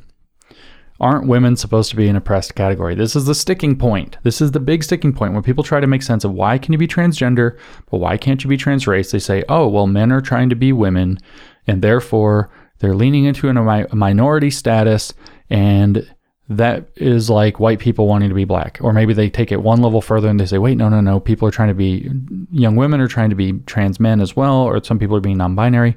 So they're leaning into an oppressed sexual minority status or gender minority status, I should say, and or both. And that's like white people wanting to be black. So why can't you can have trans that, but you can't have trans the other thing? And the reason is because you're you're not thinking. The reason for the first one is that queer theory destroyed feminism, and therefore, because queer theory destroyed feminism by taking its own argument past the point, past the breaking point, feminism has no ground to stand on. So women are no longer the oppressed other, although sort of. We'll see. And the reason you can't do it with race is, like I said before, the incentive structures don't line up, um, and the way that queer theory and critical race theory theorize how you attack identity we need to, in queer theory, undo identity. So you have to lean into the things that transgress identity, whereas with critical race theory, you have to lean into the imposed identity and use it um, kind of under a black is beautiful uh, point of resistance because their claim underneath it all is that we couldn't get away from it anyway. But as for the issue about feminism and women, when are women oppressed? When are they oppressed in the oppressed category? Well, only when under now, now that there's queer theory, only when it's convenient to the theory, which means when patriarchy can be needled as the reason that somebody's getting a raw deal, but not when cis heteronormativity is being foregrounded as the problem. Uh, so this, just to draw it out, this parallels how critical race theory theorizes Asians and Jews who are both highly successful, at least in American society, uh, a lot of Western societies, or to a lesser degree, light skinned Latinos, mixed race people, light skinned black people with the colorism thing. Um, these people kind of form Schrodinger's minorities, right? You know, Schrodinger's superposition, you know, you're you're a wave and a particle at the same time, you're here and there at the same time, you're oppressed and privileged at the same time. And these things actually happen because their theories basically suck and they, they don't have realistic descriptions of, of reality. But frankly, like I just described a bit ago, women are no longer the oppressed minority because even though they are oppressed by patriarchy, patriarchy is just one stop on a longer slide that's infinitely slippery. And that slide is dictated by cis heteronormativity because saying that women are oppressed requires women to make sense. And if women make sense, then cis heteronormativity is upheld and not being challenged. So queer theory bulldozes feminism. Um, and they don't really care that this seems to be a contradiction. I'm going to kind of wheel into a um, conceptual break here, then, where we can just kind of understand the, the parallels of what's going on. Race is, for the most part, not performed, is imposed. We're going critical race theory. Whiteness is performed, however, and must be resisted. That requires people to intentionally be other to whiteness, that is, people of color and blackness. Sex, gender, and sexuality in queer theory are performed, while normativity, an expectation to be normal, is what's imposed. And that requires people to be intentionally transgressive of the normative, i.e., nonconforming, queer, trans, etc which then invites them to break down the fundamental meaning of those categories. So, this is why the two theorize things differently, but they really have the same picture. There's some superstructure that imposes power on people that they don't want, and there are two different strategies for resisting it. Those strategies result in that you can be transgender, but you cannot be trans race. And those strategies, as I will argue as we continue, arise from the different incentive structures. So the question that we have to dig at then to get deeper into this is why do queer and gender theory invite people into the othered identity in a means that deconstructs their very meaning, while critical race theory invites people into the othered identity in a way that must protect and ex- protect the identity and exclude people who don't belong in it from it. And that's where I think the underlying incentives come into the picture.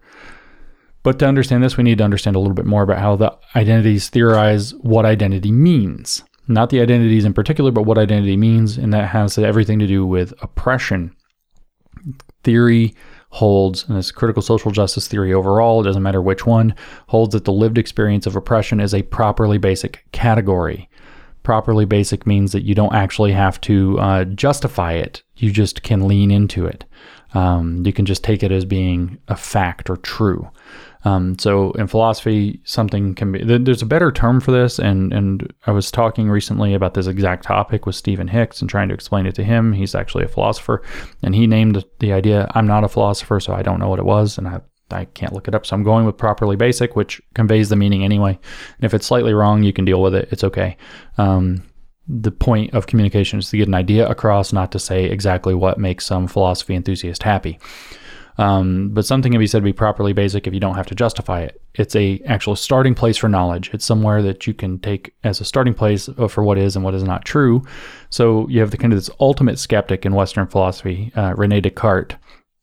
And his solution to this ultimate skepticism of how can I know anything at all was, well, cogito ergo sum in Latin, which he actually said in French, uh, which translates in English as I think, therefore I am. And that's considered a properly basic beginning place for knowledge under the skeptical tradition or the Cartesian tradition. So he Descartes was able to be convinced of his own existence because he knew that he can think. And he knew that if he can think, then there must be a thinker who's doing the thinking, and it made perfect sense to him to call that thinker I. So he was therefore convinced of his own existence. So critical constructivists, that's the inheritors, it's the woke, uh, critical constructivism is the fusion of social constructivism from kind of postmodern thinking and uh, critical theory from neo Marxism. Critical constructivists have more or less thrown all of this out the window because social constructivist thesis, the social constructivist thesis that they operate from, is fundamentally anti-realist, uh, which is a feature of postmodernity. That's the truth. The world might be out there, but the truth isn't out there. We don't actually have the acts, the ability to get at truth. Um, so we have ideas, we have models, we have things we say about the world, but they are not actually true. And the knowledge is contingent upon our cultural uh, conditions and presuppositions and all of this. So we aren't actually, when we describe, we try to describe reality, we're not actually describing reality. So therefore, postmodernism is anti-realist. There is no cor- for them. There is no meaningful correspondence between our ideas, our models, our words, and the real world we're attempting to communicate about. And in fact, for them, everything's wrapped up in power. This is one of the kind of features of postmodernism, um, the, fundamental rejection of reality on some level, uh, which is rooted in what we call the postmodern knowledge principle and cynical theories that uh, that knowledge is actually a function, it is socially constructed or culturally constructed, and thus a function of the power dynamics operating in that society. We could call it also a postmodern power thesis if we want, and it's that everything boils down to power. All knowledge is ultimately an expression of power, and so there's no understanding of anything that's not actually just an articulation of power. That's postmodern thought. It's really um, very much uh, Michel Foucault's thought. Um, we could talk a bit about Derrida, where Derrida says there's infinite deferral of meaning. We don't have to really talk about this, but for him, that meant that the true, the, the only thing that's really, really true, that's really, really meaningful, if you have an infinite deferral of meaning by everything that's words, is the immediate quality of lived experience that is not translated into words, um, whether that's possible or not. And that, you know, though Sartre wasn't a postmodernist. He was in that milieu. He was a leftist. I think he was a Marxist. He was writing the forward for the postmodern some of the postmodernists' works. Um, the great ex- existentialist Jean Paul Sartre. Uh, very anti enlightenment. For him, you know, again, under existentialism, meaning is completely lost. It's all nihilistic, but at least you have the immediate lived experience that you that you have, and it's very hedonistic in this regard. Um, Foucault's Michel Foucault, in particular, uh, was was obsessed with the idea of expanding the potentialities of being. He's obsessed with the ideas of how power is applied to bodies. These are two themes that, that the feminists went on to to use to make queer theory, and they were really excited about them. Um, it's also a concept that generalizes pretty neatly to challenging cis heteronormativity in a pretty straightforward way, expanding the potentialities of being. That's the goal power is applied to bodies. Well, so are categories. You know, sex assigned at birth now instead of, you know, the sex you are at birth now. So, um,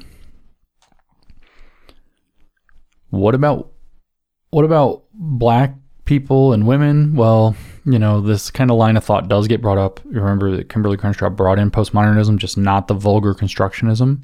And so you hear this same kind of line um, where it comes to you know the policing of black bodies for example. That's a very foucauldian idea that's been incorporated although it's been grafted onto the neo-marxist concept of systemic power the way that they conceived of it. Um, same thing with women aren't women supposed to be a category of people who are, are controlled at the level of their bodies too? That isn't that the feminist critique? Well, of course it is. So you're going to see that there's more parallels between feminism and critical race theory than there are between queer theory and critical race theory. Uh, they are, and that's why they were so eager to take this up because they thought, well, if we can deconstruct all that, then you know we're in business. Um, we can remove the control over women by by questioning the very foundations for that control. And so they took up a lot of this postmodernism that I was just mentioning. Um,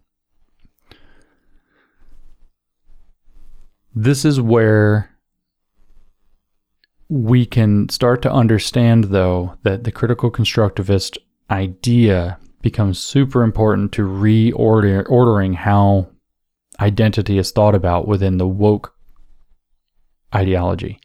Because let's go back to Foucault's idea, for example, that there's a relationship between power and knowledge that's actually a perfect identification. He constituted them into a single idea that he called power knowledge with a slash between them. But power and knowledge are literally two sides of the same coin. It's not just Francis Bacon's assertion that knowledge is power, meaning really that knowledge confers power or enables power, but rather that power and knowledge are literally identical. And uh, all claims to knowledge under Foucault's Foucauldian thought become assertions of power and nothing more if you take him all the way to his limits, like many of these people who picked him up did. But if this is true, let's go back to our Cartesian skepticism. I think, therefore I am. So that's self knowledge. If this is true, that all knowledge is actually just an expression of power, then all self knowledge is also just an expression of power, and that power resides in the social environment, the cultural environment in which you live. Of course, this also graphs onto the idea, the neo-Marxist idea of false consciousness. So you can see how these these these dialectical ideas start to fuse together. Um, but if you really think about it for a second, if there's no self knowledge that's not an expression of power, then there's no self knowledge that isn't tainted by the extant power dynamics of society. So this is the thing then where the where the queer theorists are like, oh, we're socialized into identities that we perform, and they inscribe and reinscribe themselves through our performances on our bodies. Blah blah blah blah blah blah blah. So for these people, Descartes might be able to say that he exists because he can think, but he can't say that he exists as anything other than the product of the culture that limits how he thinks. And so he doesn't really have the ability to know who he is. This is kind of the idea that postmodernism would have brought in and critical constructivism would have adopted. And in critical constructivism, we bring in that awareness of the power dynamic. So if he's privileged, then he'll think that he's just thinking, willfully ignorant of the power dynamic that he's benefiting from. But if he's oppressed by some superstructure based power dynamic, like white supremacy or whatever, then he would know that he's actually not just thinking at all, but is thinking in the way that is simultaneously aware of and that rejects the imposition of that systemic power on him, which is W.E.B. Du Bois's double consciousness, or one that is made uncomfortable by the imposition of this power in a different way, which is where you have the kind of true primordial identity of queer theory that has to be have to have everything stripped away from it. So um, within critical race theory, you have the inferiority of blackness being the thing that's being stripped away. Whereas in queer theory, you have the very idea that you can have an identity inscribed upon you by, say, sex assigned at birth. It's the thing that has to be stripped away.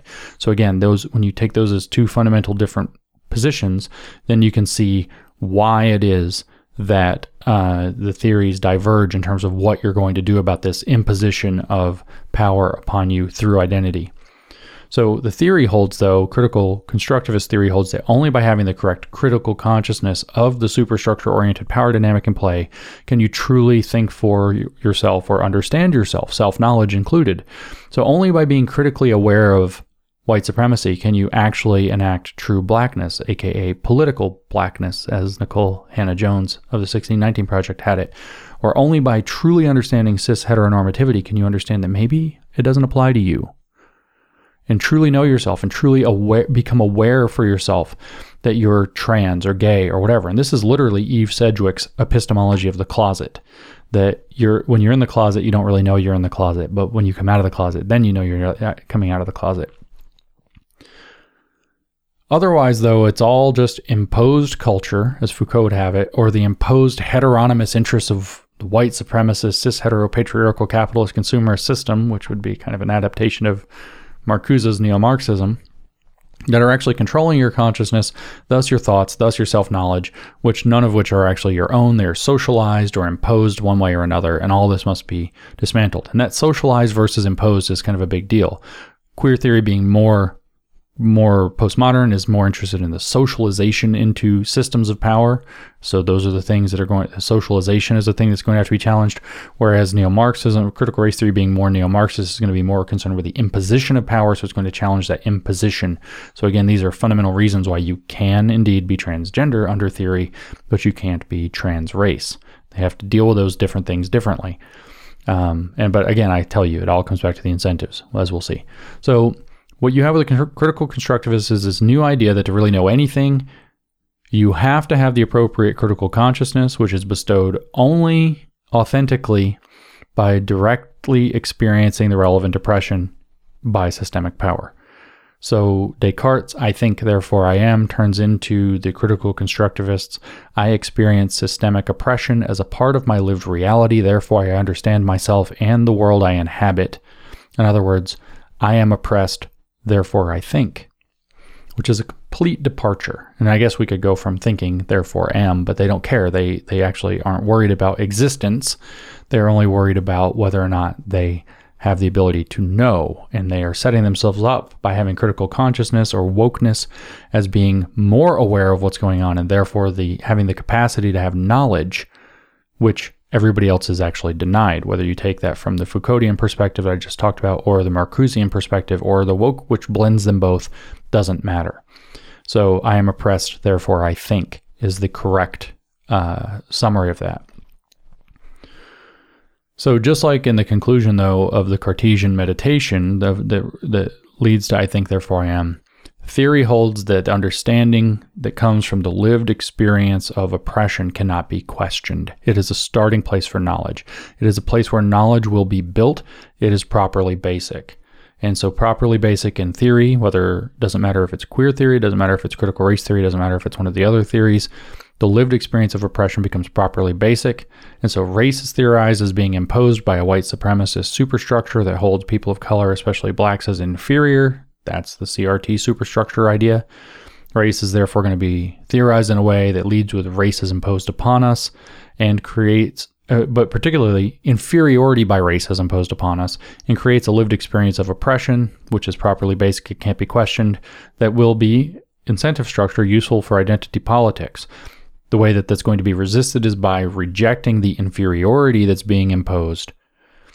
Transracial Identities would therefore be illegal because they would lead you to claim a lived experience of oppression that wasn't there if you were white claiming to be person of color, or it would lead you to attempt to escape the imposition of inferiority in a way that sells out the identity politics, say acting white or being a race traitor, Uncle Tom or Uncle Tim we have now, or whatever, which is to say it would really also bust up the grift.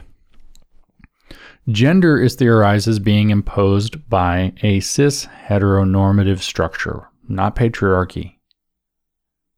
Okay? Patriarchy is old. Patriarchy is what you use as the halfway point or when it's useful, but it's now a cis heteronormative structure that holds that gender and sexual minorities and gender nonconformists are weird and abnormal, and that's a gender theory superstructure that has to be challenged. So, gender theory is therefore uh, theorized we don't have to make black people normal or appear normal or resist their abnormality. We have to resist their inferiority. In gender theory, we have to resist the idea that people think that they're weirdos. And so you have to normalize by leaning into and pushing that. So you see, I'm here, I'm normal. It's very gay pride kind of thing, but taken to a ridiculous and dangerous extreme. So gender is therefore theorized in a way that leads with being told to be who I am is being imposed upon me, which creates a lived experience of oppression under that violence of categorization that's considered properly basic. And that's not just useful for identity politics, there's a power dimension there, of course, too, but that it's more useful for identity politics than patriarchy and feminism are outside of the one limited domain that third wave feminism particularly focuses on, which is the domain of rape culture, which is where women can still kind of assert, or maybe sometimes you'll see them assert to try to get more jobs, but they're already overrepresented in most professional capacities now, except at the very kind of CEO, Congress, whatever. You look at educational attainment, you look in lots of professional categories now. Women are dramatically overrepresented, and so their narrative is kind of difficult to maintain. So, how is cis heteronormativity as a superstructure to be resisted? By rejecting the abnormality of gender bending or of adopting some of the 1619 minority sexualities that are out there, and then demanding that that to be seen just as normative and normal and acceptable as anything else. Though this is kind of complicated because they don't actually want to be seen as normal or normative either, because that would maintain normativity, which is their problem. That would be bad. So it results in this kind of weird anti normalization acceptance movement that seeks to normalize and not normalize or to force people to accept but not accept all at the same time. So it's very queer and they're not fussed by that contradiction. Um, they, they actually find the co- contradiction. We can read Eve Sedgwick about this productive of their uh, productive of their goals. Um, see if I can actually find quickly where Sedgwick says that. Uh, she says, for example, um, we have this quoted in Cynical Theories. Uh, in consonance with my em- emphasis on the performative relations of double and conflicted definition, the theorized prescription for a practical politics implicit in these readings is for a multi pronged movement whose idealist and materialist impulses, whose minority model and universalist model strategies, and for that matter, whose gender separatist and gender integrative analyses would likely, likewise proceed in parallel without any high premium placed on ideological rationalization between them. So she's we're going to have multiple approaches, and we're not going to try to to make those work. Um, she also says this book will not suggest, nor do I believe there currently exists any standpoint of thought from which the rival claims of these minoritizing and universalizing understandings of sexual definition could be decisively arbitrated as to their, quote, truth. Instead, the performative effects of the self contradictory discursive field of force, self contradictory discursive field of force created by their overlap, will be my subject. So, what she's literally saying is that it's useful for her identity politics to be self contradictory. So, we'll just do that. And so queer theory doesn't have a problem with this. It's all very queer. Um, it can make it can make no sense, and that's better because that's more queer. Um, so anyway, if we we stuck with maintaining the category of woman under the feminist analysis, not only are we maintaining part of the status quo, um, that would protect, you know, capital W woman the way the critical race theory protects capital B black, uh, then we would not be paying attention to the true, deeper further down the the critical constructivist track problem of cisnormativity would be stuck on patriarchy, which is old and not very fruitful for for their identity politics, and not particularly fruitful for the particular grift that's at hand. Uh, it's very difficult, to, by the way, to produce a gigantic grift for 51% of the population. Much easier to create a grift for a smaller percentage of the population. Um, there are lots of reasons probably for this, but it boils down, in fact, to the fact that the feminists, the gender critical feminists in particular, have no defense against queer theory taking their stuff a step further. So, for example, you don't know what it's like to be black is theoretically unassailable, properly basic. You don't know what it's like to be a woman is, however, theoretically assailable by, well, you don't know what it's like to have been born with your sex and gender out of sync. Or gender's performative anyway so I can learn what it's like to be a woman and already know a lot because I've seen those performances my whole life. These provide powerful overrides to the assumptions of critical gender theory and allow that slope to be slipperier. So you slide down the gender slope and you don't stop at feminism. You don't stop at women being oppressed. You stop at cis heteronormativity being the problem. Turns out this also comes up, by the way, it's not just women who are getting screwed over by queer theory, it's also gay people, surprisingly. Gay versus queer. Remember, we had in our paper that I quoted that queer is asexual identity. That's one of the things she's using the word to mean, two things at once, because that's productive of being complicated. Queer theory. But you have this problem of straight passing gays. Think about like Pete Buttigieg, how he got bombed. They said, oh, he might sleep with men or be married to a man or whatever, but he's not gay. It's because he's not queer. Straight passing gays don't fare any better than women when the social constructivist monster comes to town. Straight passing, marriage equality, all these things are not queer. In fact, they uphold normativity. Cis heteronormativity is going to be held up. So, um, having 1619 genders and 16, 19 more sexualities represents an answer to this more properly basic line of thought.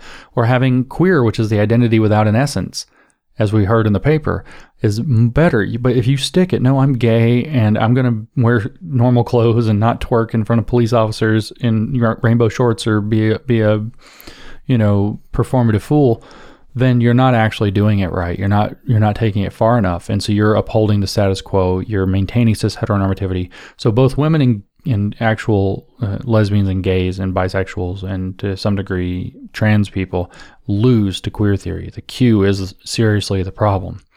So trans is more powerful than woman, queer is more powerful than gay under queer theory, in the same way that black is more powerful than Asian in critical race theory uncomfortable truths here on the New Discourses podcast.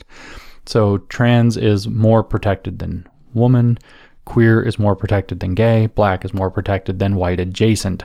And so, those other things, woman, gay, uh, white adjacent Asians, Latinos, etc., are not really protected minorities except when it's useful to identify them. Stop AA and HPI hate. Such a manufactured BS thing pretending now all of a sudden that Asian Americans like Chinese, Japanese, Korean, etc., Laotian, Cambodian, we could go on and on and on. Uh, Native Hawaiian and Pacific Islanders are all one identity now. So it's very useful because they can try to voice some narrative to try to protect themselves. Fake, fake. Um, anyway, I, I digress.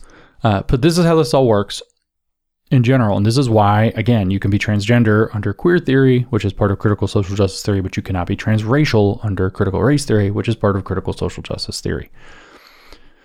To summarize that, transgender challenges cis heteronormativity by calling into question the very validity of the categories involved. But more importantly, because of this, it in turn calls into question the very notion that those categories can be imposed upon anybody by any superstructure type power dynamic because they don't even make sense adopting a transgender identity or any of the other, I keep saying 1619 squared, other gender and sexual identities means stepping into the position of the oppressed other by this system of power that's at the center of all intersectional thinking. So that is allowed.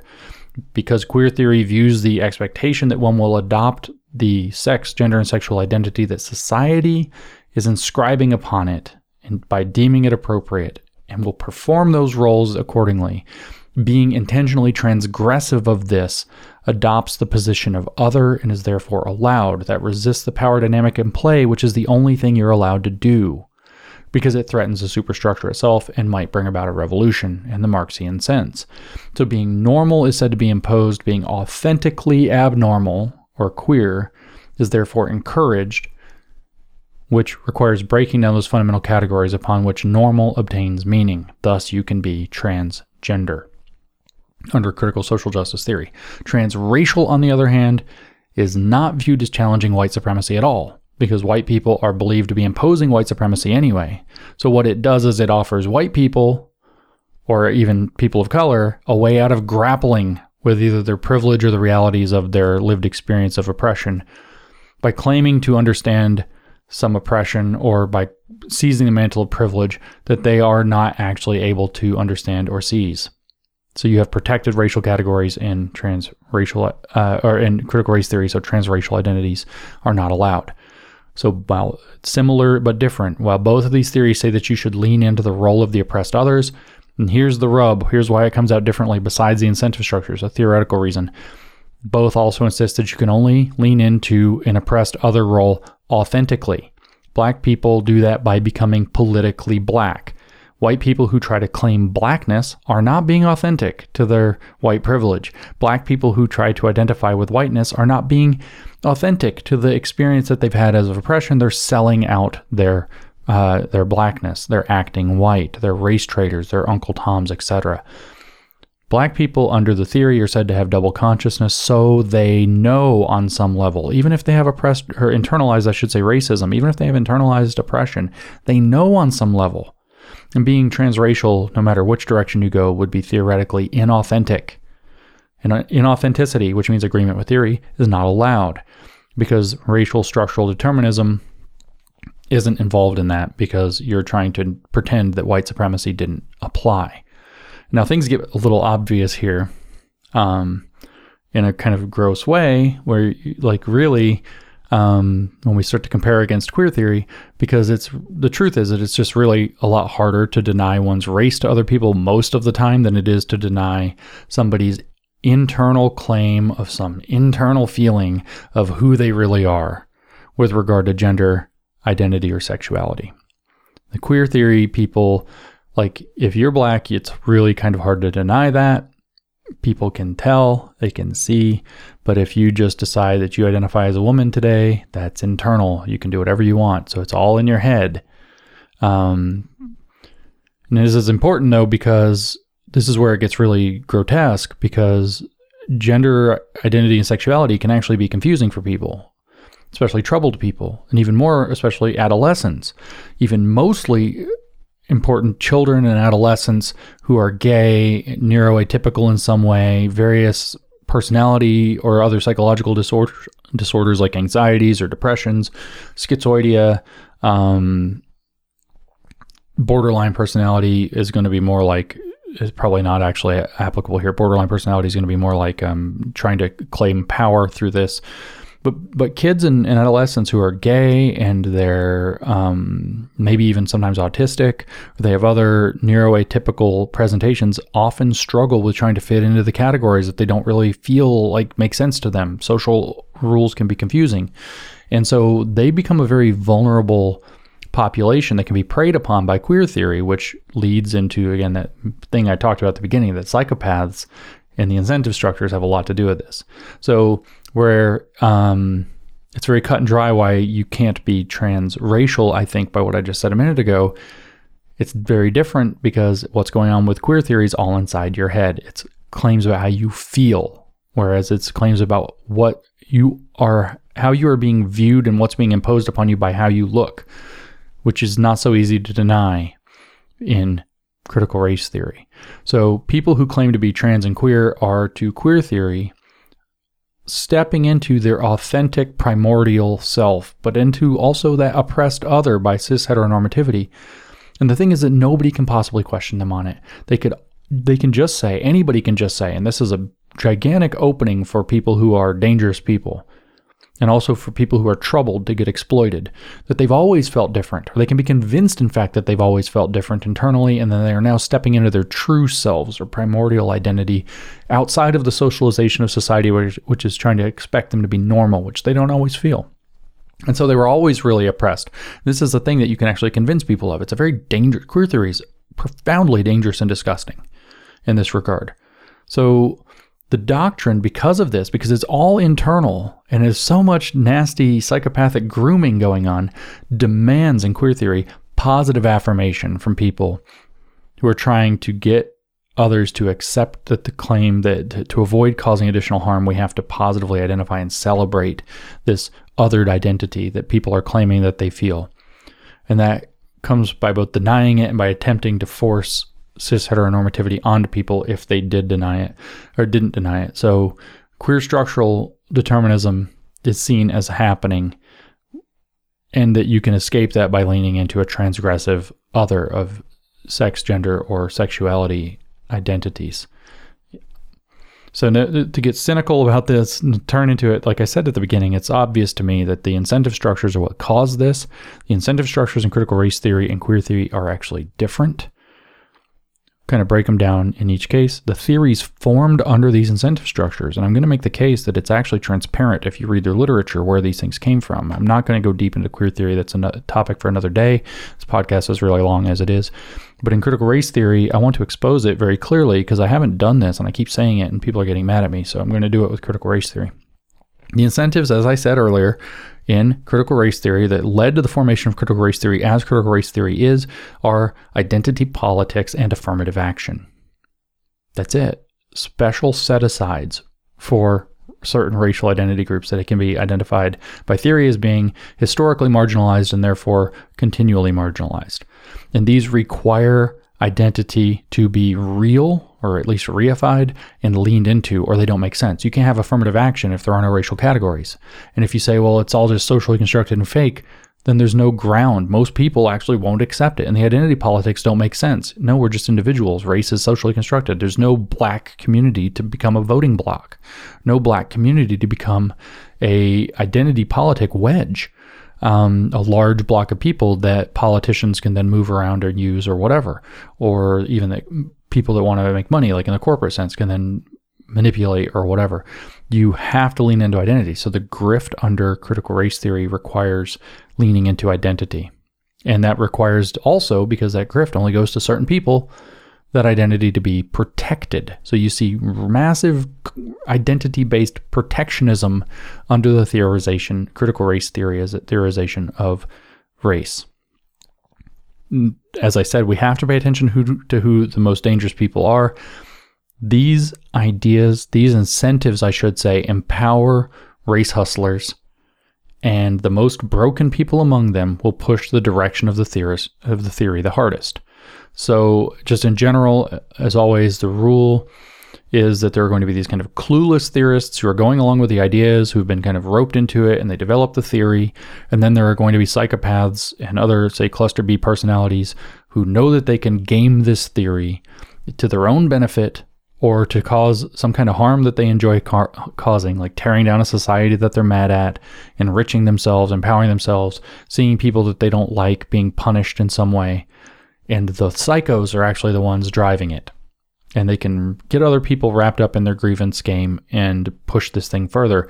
Meanwhile, again, like I said, you have these kind of clueless academic theorists interacting with these things and just kind of going along with it, thinking it's great and pushing the theory along. But the real drive to push the the direction of the theory is always going to be by the psychopaths who are trying to game the incentive structures the most vigorously and the people that they can then around them convince to go along with those incentive structures. So the two that I identified for critical race theory are identity, identity politics and affirmative action. They are, of course, interactive, and identity politics exist to facilitate the grift of affirmative action. And let me just kind of back up. And we're going to have to read some examples at length because I really want you to see that I'm not exaggerating this. I'm not making some weird accusation. I'm not trying to, you know, I'm going to get accused of being racist for saying any of this, but I want you to see that they really say it. Um, so, as far as identity politics goes, Kimberlé Crenshaw, we already read from at the very beginning of and at the end of mapping the margins talks about these ideas that creating racial identity blocks for identity politics is the goal of her theorizing. Remember, we saw the set asides and productive identity politics thing earlier. You know, we have to protect that. And the vulgar construction thesis messes it up.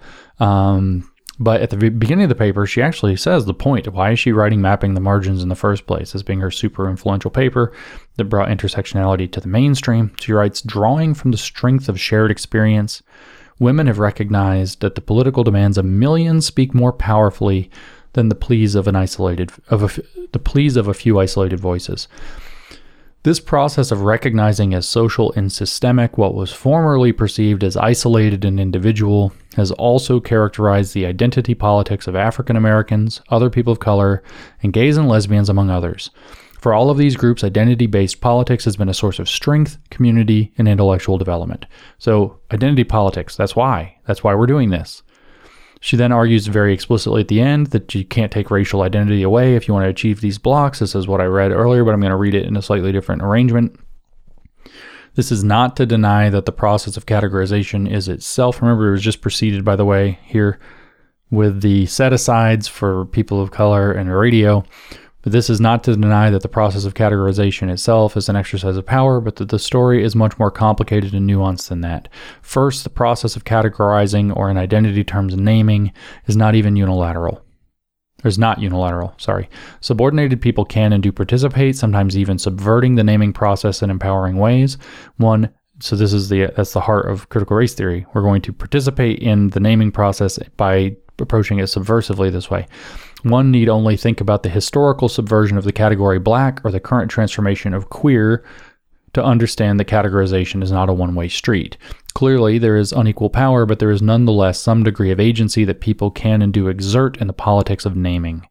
and it is important to note that identity continues to be a site of resistance for members of different sub- subordinated groups. We can all recognize the distinction between the claims I am black and the claim I am a person who happens to be black. I am black takes a socially imposed identity and empowers it as an anchor of subjectivity. I am black becomes not simply a statement of resistance, but also a positive discourse of self identification intimately linked to celebratory statements like the black nationalist, black is beautiful. I am a person who happens, who happens to be black, on the other hand, achieves self identification by straining for a certain universality.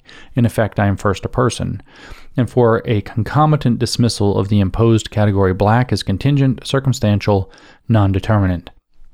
There is truth in both characterizations, of course, but they function quite differently depending on the political context.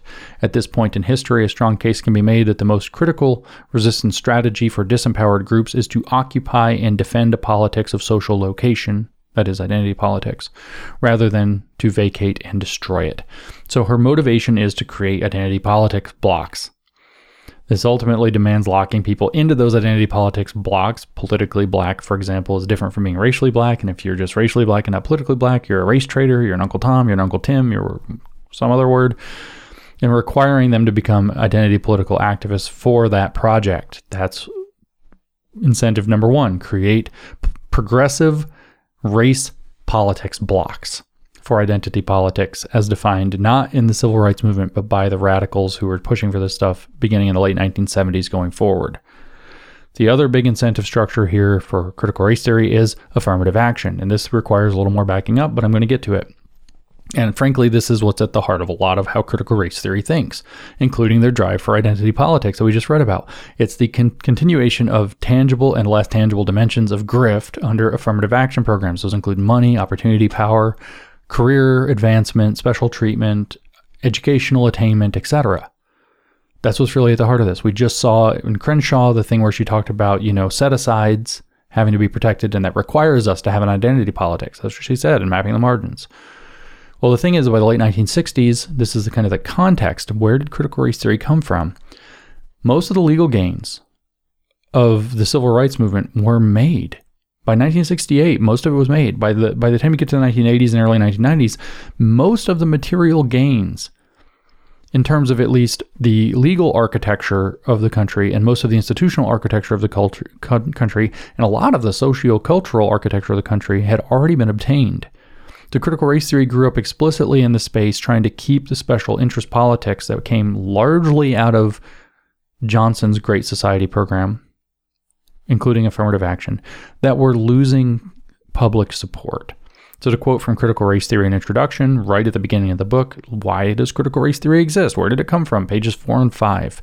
They outline the early origins, in their words, of critical race theory. They say critical race theory sprang up in the mid 1970s as a number of lawyers, activists, and legal scholars across the country realized more or less simultaneously that the heady advances of the civil rights era of the 1960s had stalled and in many respects were being rolled back.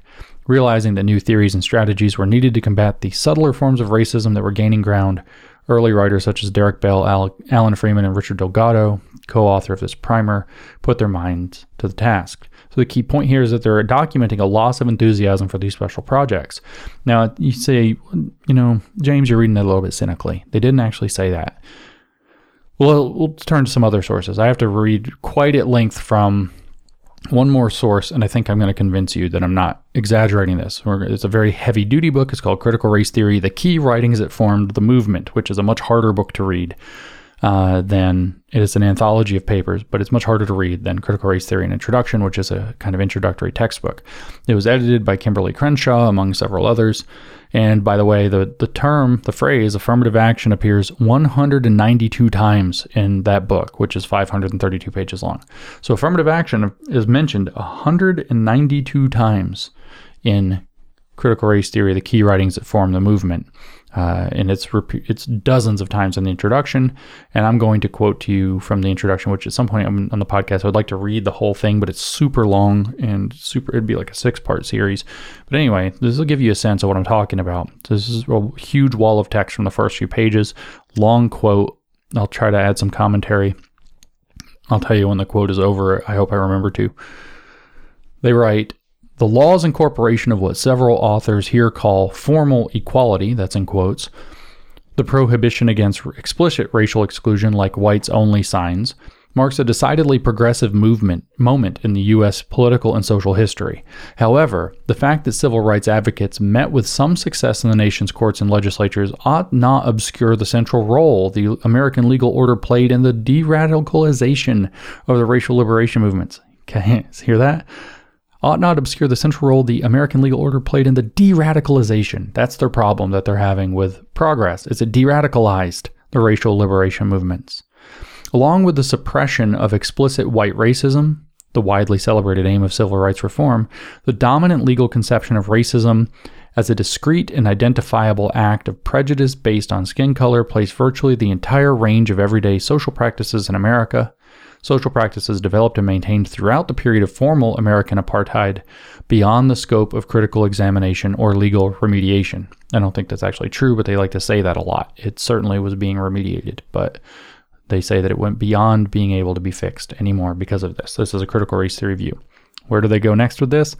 The affirmative action debate, which is discussed in several essays in this volume, provides a vivid example of what we mean. yeah, I bet it does.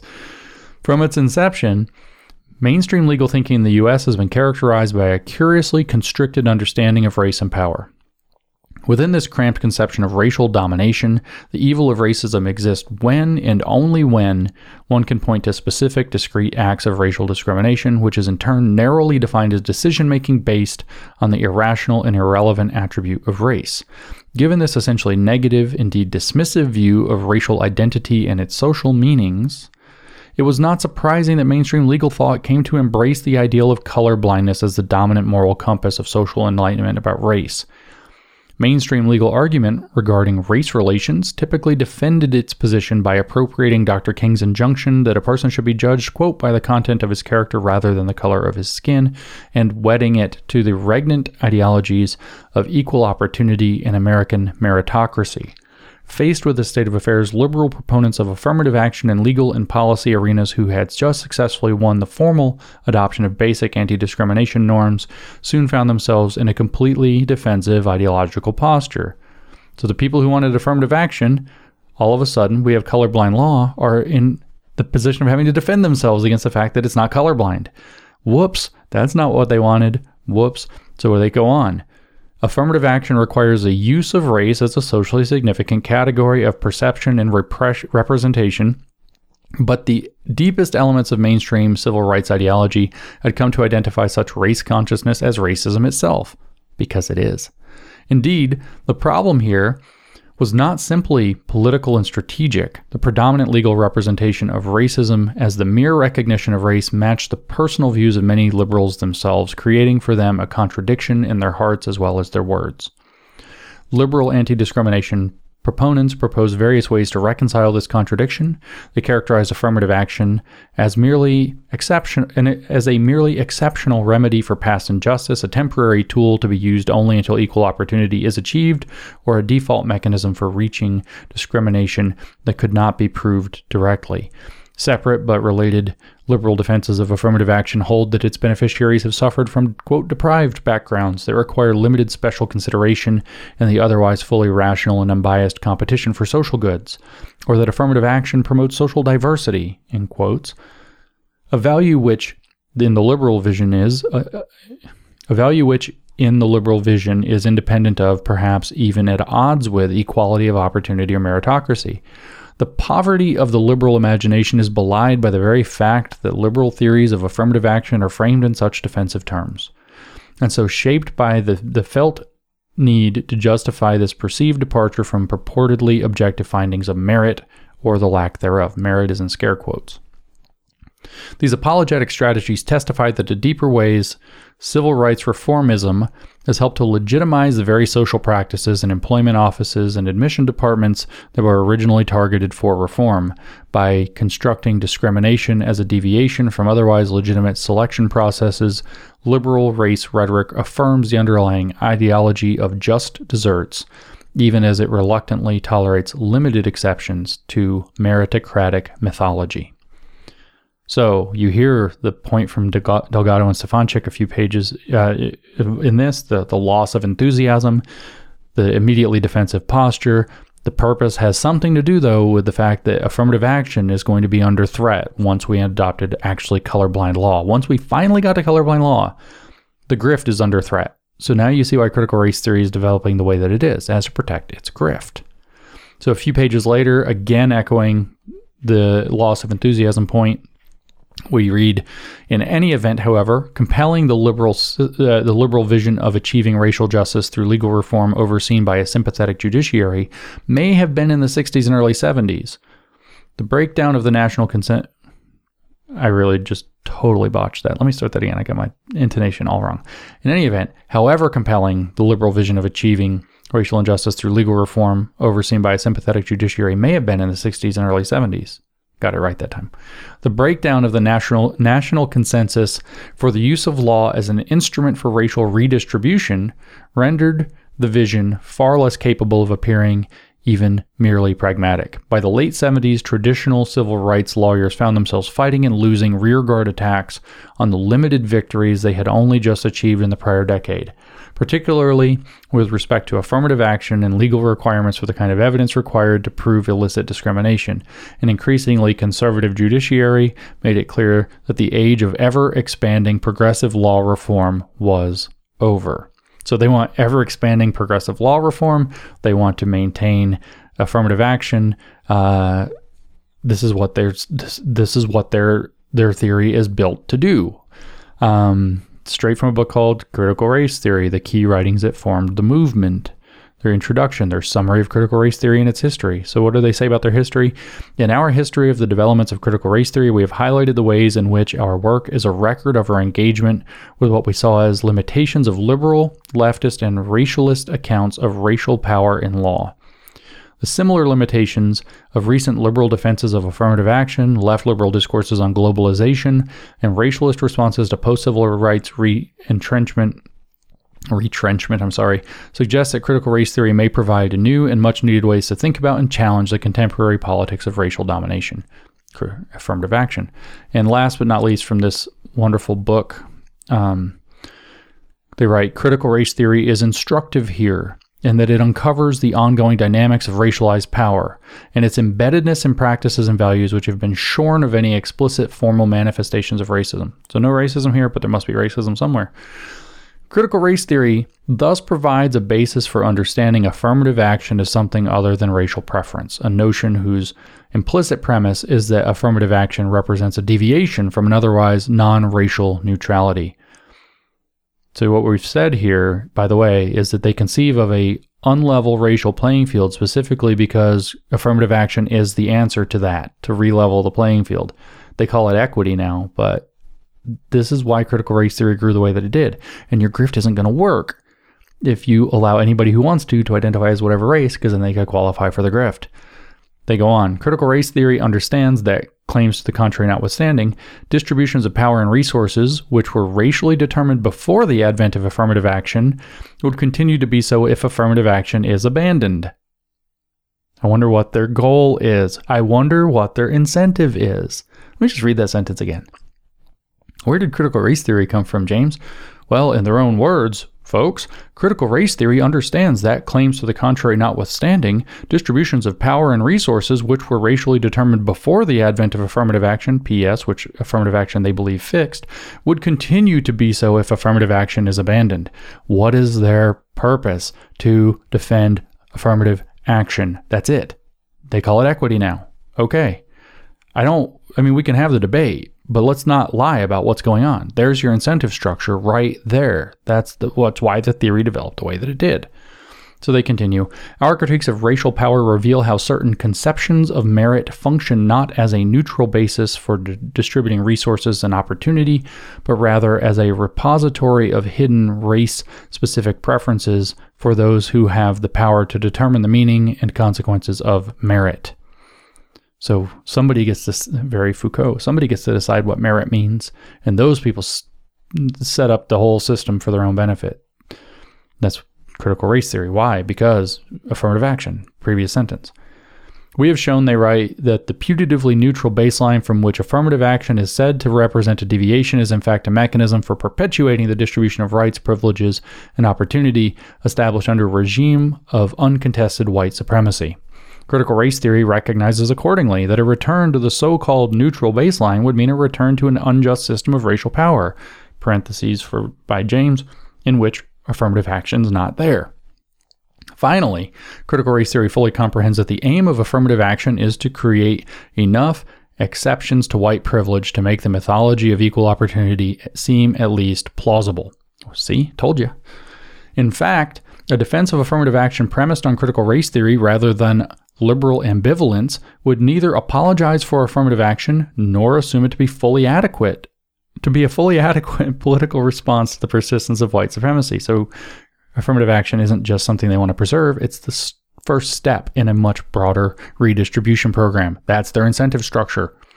So, finally, rather, critical race theory supports affirmative action as a limited approach which has achieved a meaningful, if modest, measure of racial justice. So, I think now we can agree.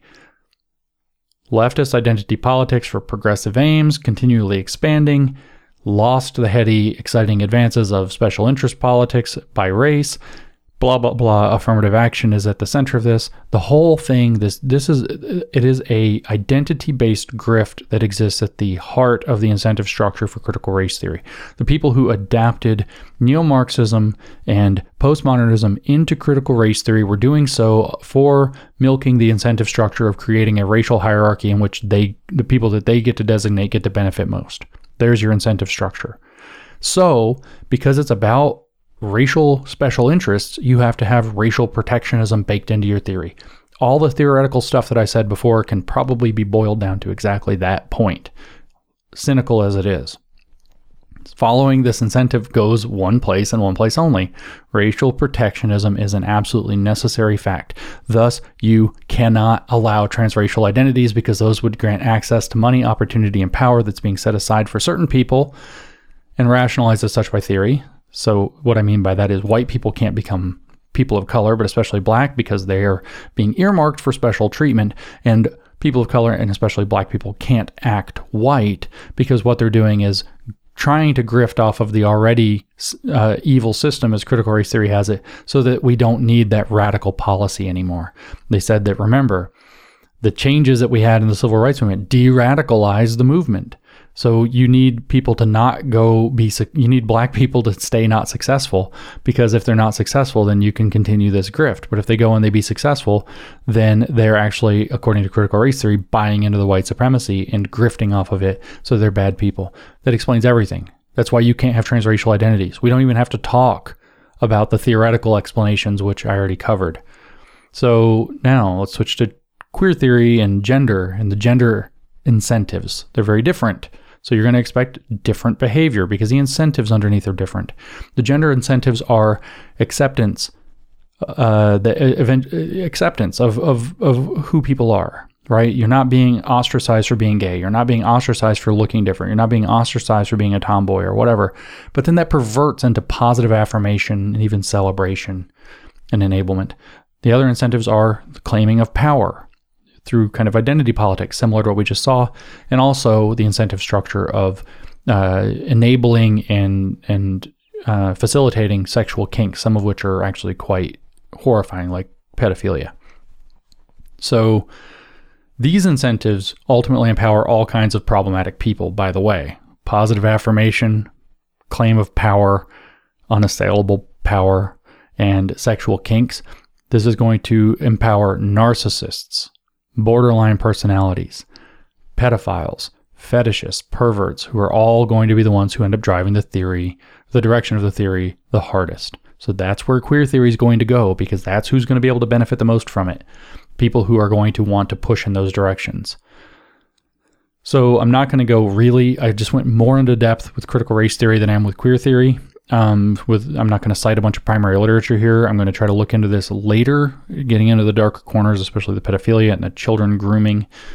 But just to kind of point out briefly, um, you know, I quoted from that paper earlier: queer futurity and childhood innocence beyond the injury of development. So questioning childhood innocence. That's a dark heart. There's another paper, 2018, by Julie Garlen. Um, don't know Julie's pronouns, so we won't assume.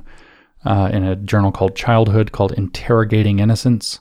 Childhood, in scare quotes, as an exclusionary social practice. So we'll dig into stuff like that in the future. We'll talk about all kinds of gross stuff that's going on there, but I'm not going to go into this deeply here. I'm just going to kind of touch on these incentive structures in queer theory in a kind of more superficial way. So, incentive structure number one acceptance that perverts into positive affirmation and, frankly, narcissism. So, the incentive is on being accepted first, which I everybody should be able to relate to. Nobody should be crapped on for who they are. Nobody should be excluded for who they are. Being accepted as gay or gender not conforming or whatever, fine. Acceptance. Some people are gay, get over it. Some people are different, get over it. Right? So that incentive, though, perverts into a desire to feel special by being different or having a unique queer identity and insight into the world. We saw recently there was a video where the person actually is you know has like a mustache but presents as a girl says that their um, appearance um, this was on i saw this go around on twitter uh, confuses cis people and that feeds their ego there you go so this begins with acceptance let us be us that's why we're questioning. You could look at your butch lesbians and the radical feminists. This is why we're really questioning gender and its connections to sex and sexuality. I shouldn't be pushed into having to be feminine when I don't want to. We really need to look at the way that that narratives or ideas about what it means to be manly might produce violence. Let us be us. This is why we're why we're questioning these categories in the first place. Those are reasonable incentives to begin from, but this progresses into positive acceptance, which is in the addiction literature called enablement. Look how stunning and brave I am for transgressing boundaries in impressive, an oppressive society. Celebrate me, make me special. I'm special for doing friggin' nothing. This is where I got myself in trouble a long time ago on Peter Boghossian's recommendation, by the way. Nobody knows that. I just took that dive myself. Where uh, about gay pride. Gay pride mixes up in this. Is like that word pride means two things. One is positive acceptance, and one is unabashedness. And it trades in that amb- ambiguity on purpose. The gay pride movement does. And so that leaves a lot of dangerous room open. There's a big difference between acceptance and positive affirmation. And positive affirmation is not necessarily a good thing sometimes, but not usually. And acceptance, I think, is generally a good thing, um, but not always. Um, sometimes there are reasons to enforce taboos and, and norms and boundaries. And the leftists, queer leftists, I mean, queer theory leftists tend not to understand this at all. They tend to completely not understand this. And then kind of naive leftists misunderstand it. But then the thing is, like I said, this incentive of acceptance going into positive affirmation, who's that going to get capitalized upon? Don't be ridiculous. It's going to get capitalized upon by narcissists who positive acceptance and positive celebration is their entire jam. And those people, there's no defenses in theory against that. There's no defenses in queer theory against letting narcissists run the show. So they're going to win everything and they're going to drive the direction of theory. So the incentive structure basically feeds narcissism, which I think we see with this person saying, you know, it feeds my ego to confuse people, to be queer. And good for you. Um, tear down lots of important and valuable things because it feeds your ego. That's the direction that it will go. Power, the claiming of power, in fact, unassailable power. Going trans makes you virtually invincible in our society. So there's an incentive in all of critical social justice theory into falling into a properly othered category because that's a protected class, which by definition is not an equal class. Trans is considered because they've brought up the idea of transphobia and the amount of trans exclusion and trans harm and suicides and so on. It is a super properly, deeply othered category, more so than women, more so than lots of other things. Um, of course, it's also because there's not a whole lot of patriarchal domination going around anymore, except that some people yell about it, but there really isn't. Uh, there's kind of pretend patriarchal domination that feminists sometimes bring up. And there are some small lingering issues or some that are just down to the differences between men and women that really exist that you're not allowed to, to, to mention. But again, queer theory obliterates the idea of feminism, so it has to just keep going, right? Feminism just loses here. Gender critical feminism can't fight back because it's accepted social constructivism at its heart. Um, And this, by the way, kind of tangentially, is why affirmative action looking programs for women won't be able to compete with queer theory. Um, we tolerate them, and we, the, the the theorists use them. I say we, the theorists tolerate women's programs and utilize them when they're useful because they like all of their you know interlocking grifts, but they don't have any real theoretical ground to stand on under the critical constructivist approach. Once the queer theorists decide to bang in on that, which is why you have trans women who are men coming into sports and obliterating people, and you have all these people have no ability to stop it, and this is why you see. Uh, you see trans activists just absolutely bullying the crap, sometimes beating up uh, so-called turfs with no theoretical ground to stop it. Um, it's because, well, you know, we'll have women's programs and so on when they're useful. This is why you have have trans, you have you have men in prison, sometimes for rape, identifying as a woman and getting transferred to women's prisons. What a bad idea that is. This is why. It's because they tolerate women's stuff until they can claim for some other deeper reason that it that that, that upholds cis heteronormativity and has to you know attach to attach to this deeper axis of oppression that woman helps maintain. Total train wreck of a theory. The whole thing was a bad idea from the beginning. But the point is that this is a grasp of power, right? It's to avoid punishment. So now you get to be in your women's prison as a, you get to be in a, in women's sports. I mean, think of the, the horrors that follow from this. The horrors that follow from this. Um, if you're into the idea of abusing kids, man, doors wide open. You can get them to cut their own boobs off. You can get them to cut their own dicks off. You can get them to bombard their bodies with hormones and things that are going to make them medically dependent for the rest of their lives. What if you're just greedy and want people to be medically dependent for the rest of their lives because that's lots of prescription dollars? Ooh, psychopaths, man. It's power here. And who could possibly disagree with such a heavily oppressed minority who's apparently, I mean, quite often, so mentally unstable about everything that they're talking constantly that if you don't give me my way, I'm going to commit suicide. Or other people who look like me or act like me or dress like me are going to commit suicide and who have connected virtually everything that they say or do to their identity by having adopted a politically queer identity. This basically is, an, is a route to making people in our current um, clown world invincible.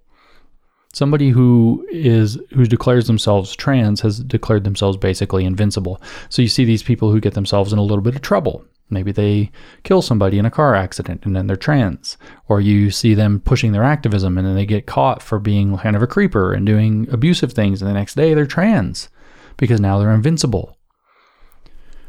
And this is why we see people like in these prisons. We see so many abusers adopt this identity. This is why we saw the trans mixed martial arts fighter Fallon Fox saying that she loves to break the faces of turfs, who basically she defines as any woman who steps in the ring to fight her.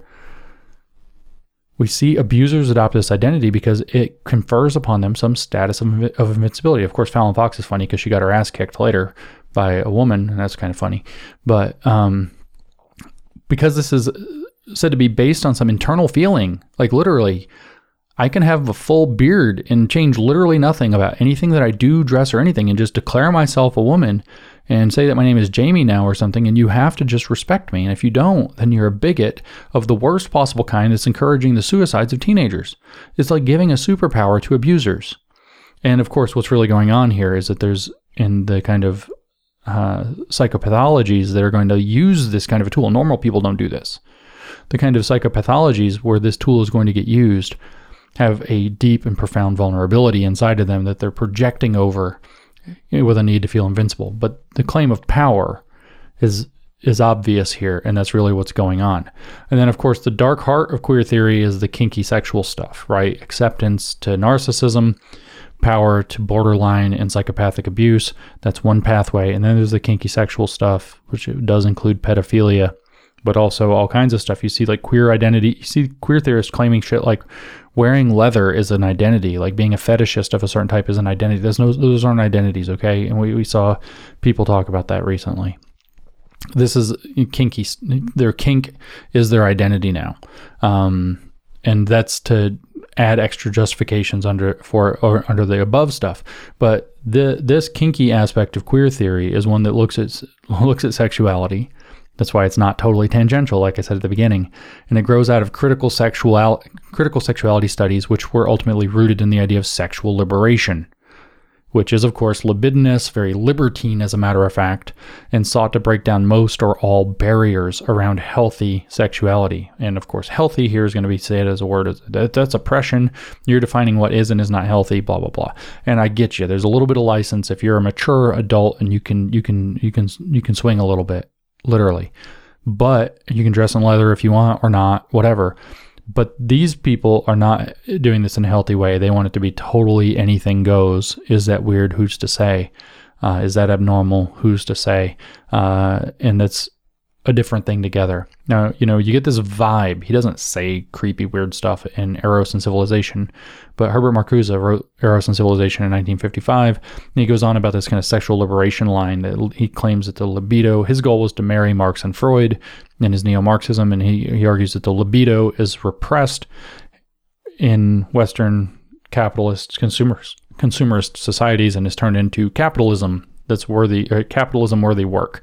That's the Protestant work work ethic, and he's all mad about this. And you see that's criticized. The Protestant work ethic was on the list of white supremacy culture that the National African American History and Culture Museum, or whatever it is, from the Smithsonian put out all the postmodernists, by the way, were into this kinky, creep, uh, creepy stuff. They all signed all of the big ones, plus a lot of other people signed the petition that went around in the, I think, the 60s or 70s in France. I'd have to look up the date on that again to end the age of consent laws in France, which were already at a pretty low 15, and they wanted to get rid of those. And of course, we can't ignore that Michel Foucault signed. Jacques Derrida did too, but uh, Michel Foucault signed this, and he was definitely a pedo. We now know that he was definitely a pedo. So he's rationalizing his own perversion there. And there's also he wasn't just a pedo; he was BDSM gay kink scene and wanted to expand the potentialities of being. Um, so all of this evolved in queer theory then or all of queer theory evolved because of the no brakes problem with social constructivism and it got to the point where basically everything that's a taboo including childhood including incest uh, all of those had to be brought up and so-called critically examined and deconstructed because that there's no brakes. Every slope in this ideology is slippery. In fact, they're infinitely slippery because anything it's it's, it's like it's not even their the slopes aren't even slippery. It's like the ideology is pushing you down the slope because if not, then you're maintaining bigotry and oppression. So there's like a shoving down this ultra slippery slope. You don't slide down it. They're actually literally shoving people down it as fast as they can. And so um Granted, they are reacting. We can look at the historical context and be academic and smart to saying, "Oh, well, these these taboos and whatever are actually the products of an oppressive Victorian and post-Victorian Christian Protestant society, and they have to be questioned because they go too far." And maybe sometimes, maybe not. Maybe they're too strict, maybe not. But frankly, there is some you know it when you see it line, and they go. They don't just cross it; they like turbocharge rocket blast across it and um, some of this is, like I said, we have to always keep this in mind. Some of this is because of absolute perverts and actually dangerous people, but a lot of it is just getting rationalized and laundered through so called academic critique, where these kind of bourgeois disconnected academics are unaware of their unintended consequences and just unable to fathom that, you know, normal people, when subjected to utter nonsense, are going to have utter nonsense happening. But that attraction of perverts, when they can hide under that academic cloak, they're going to be really successful. So, um, who, who does this stuff attract? Well, the gender and sex dimension, which is separate from the sexuality dimension is going to attract people who feel as though you know queer theory helps them resolve certain problems that they experience personally sometimes in benign ways like identity issues of various types like i don't feel like i should have to present as feminine or whatever. And these people will work very hard to justify and develop the theory again in a kind of academic often self-interested but clueless unintended consequences way that benefits their circumstances without being aware of the greater damage but it's also going to attract, and this is just in the gender and sex dimension, people with particular kinks like autogynephilia, which you're not allowed to mention, which is being sexually aroused by the idea of picturing yourself, uh, if you're a man, as literally being a woman. It's an actual sexual kink. It's also going to attract vulnerable young people, especially ones who have various, you know, issues that they haven't resolved, or maybe especially they might just be gay and they aren't quite sure what that means as they're going from childhood in uh, that's different from the other kids and transitioning into adolescence that's causing them senses of dysphoria. But this means it's also going to attract the creeps who can prey upon these vulnerable people and uh, children. And it creates, in that sense, a disaster that's much worse than any of the sex scandals in the Catholic Church. You have this new religion of wokery with queer theory as one of its domains that literally attracts and justifies the behavior of the worst of the worst and literally justifies the grooming. Like, yeah, I get it. Like, priests and bishops doing things is not good. And hiding it up and covering it with the church and whatever and they're using the altar boy thing i get it. Like not good. But here we're talking about something that literally the ideology demands the grooming of vulnerable young people and bringing them in we get into the sexuality dimension, of course, it's going to attract kinksters and it's going to attract pedos. It's going to attract all kinds of people who are really opposed to the idea that there are any boundaries or taboos in sexuality. We had Judith Butler, for example, questioning the taboos of incest. I don't think she wanted to commit incest. I just think that she had clueless, ident- uh, clueless, um, unintended consequences academic mind. Maybe she did, but I doubt it. Um, you've seen similar things. You know, we see the pedophilia and the BDSM with with Michel Foucault going forward, questioning the innocence of childhood. I just read the titles of two papers that are questioning the innocence of, in scare quotes, childhood. Um, this is, you know, whatever Judith Butler was in terms of her academic or creepy standing creepers are going to come in and they're the ones that are really going to push this. They're going to see a huge opportunity here. And again, this is where you I've talked about it before. Psychopathy is going to dictate the direction of these theories, and these theories are rationalizations of particular uh, psychopathologies that are going to then take command of them, and they're going to use people, maybe like Judith Butler, to rationalize and launder those ideas. This is what I've been trying to say for months now, and this is what you see in queer theory. So these sorts of incentives then acceptance that bends into narcissism, power and invincibility through identity, and the justification of and access to kinks and being kinky and violating all kinds of sexual uh, taboos. Um, they don't lead to identity protectionism. In fact, they lead to the opposite. The incentive structures in critical race theory lead to identity protectionism for affirmative action, which is at the heart of their whole project.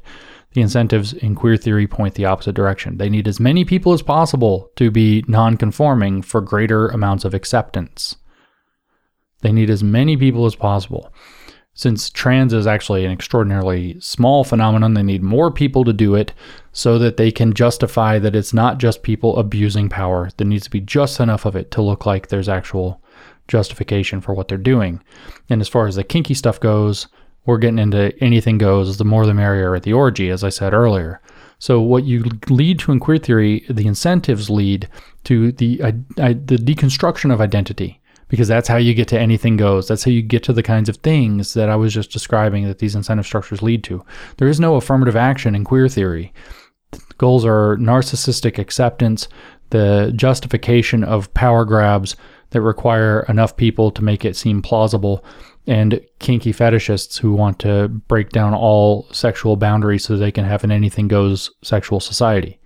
So being queer, uh, non-conforming, etc., um, including perhaps especially transgender identities, facilitate this set of incentives. So it's not just allowed under queer theory to be transgender; it's encouraged. So we get to the incentive level. It's actually kind of clear why critical race theory developed to bar transracial identities, whereas queer theory developed to encourage transgender identities.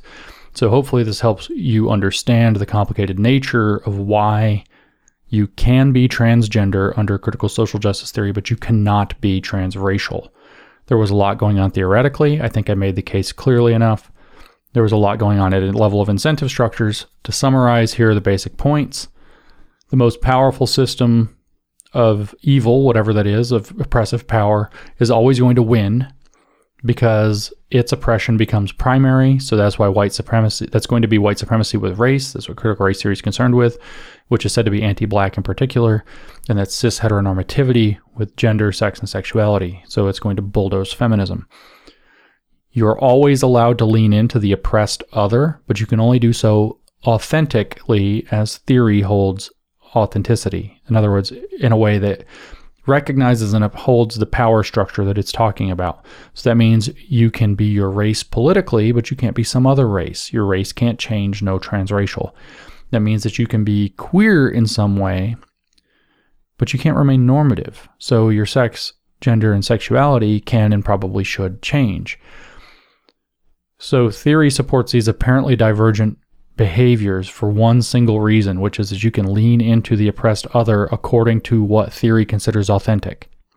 And what theory consider, considers authentic is leaning into the maximally oppressed other category as a means of breaking down one way or another, as we talked about with the two different approaches at the beginning, the power structure at its heart.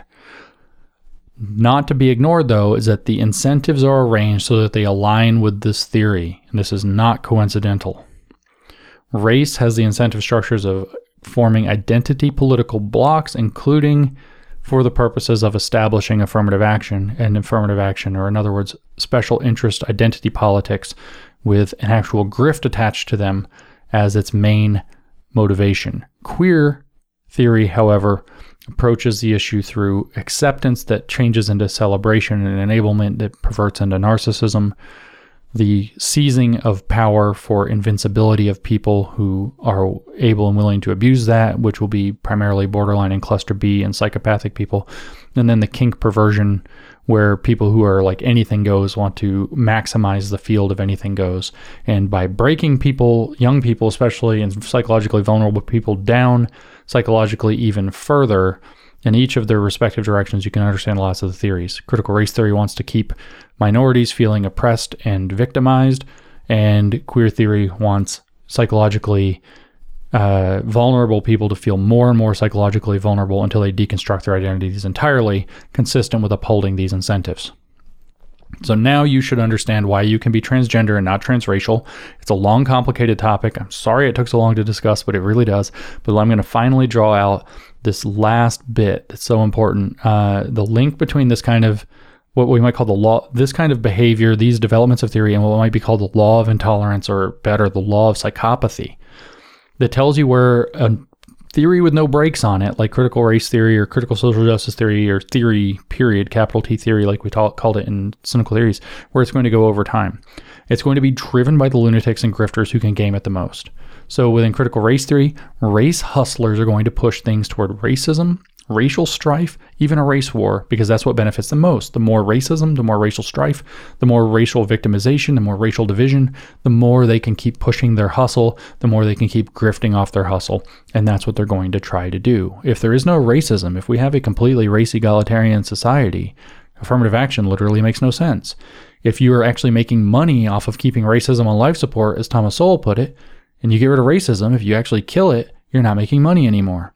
So the psychopaths, and I'm not talking about all critical race theorists. In fact, it's probably a somewhat of a minority of them. Probably a little fewer than 20, but maybe fewer, in fact, than uh, 15% of them are going to be in this kind of hustler category, are going to be strongly incentivized to push the theory in that direction. And because they're very intolerant and they're going to be very avant garde and they're going to be also very strategic, they're probably going to win and get lots of the other critical race theorists to launder and support those ideas. As far as Within queer theory, or really kind of in both, narcissists will push things toward their own glorification at all costs because that's what benefits them most. When we get more deeply into the queer theory stuff, abusers, cluster B types, and and and kind of like uh, dangerous kinksters, I guess, is a way. Well, pedophiles, for example, will push things to their own unassailable power, no matter what, because that benefits them the most.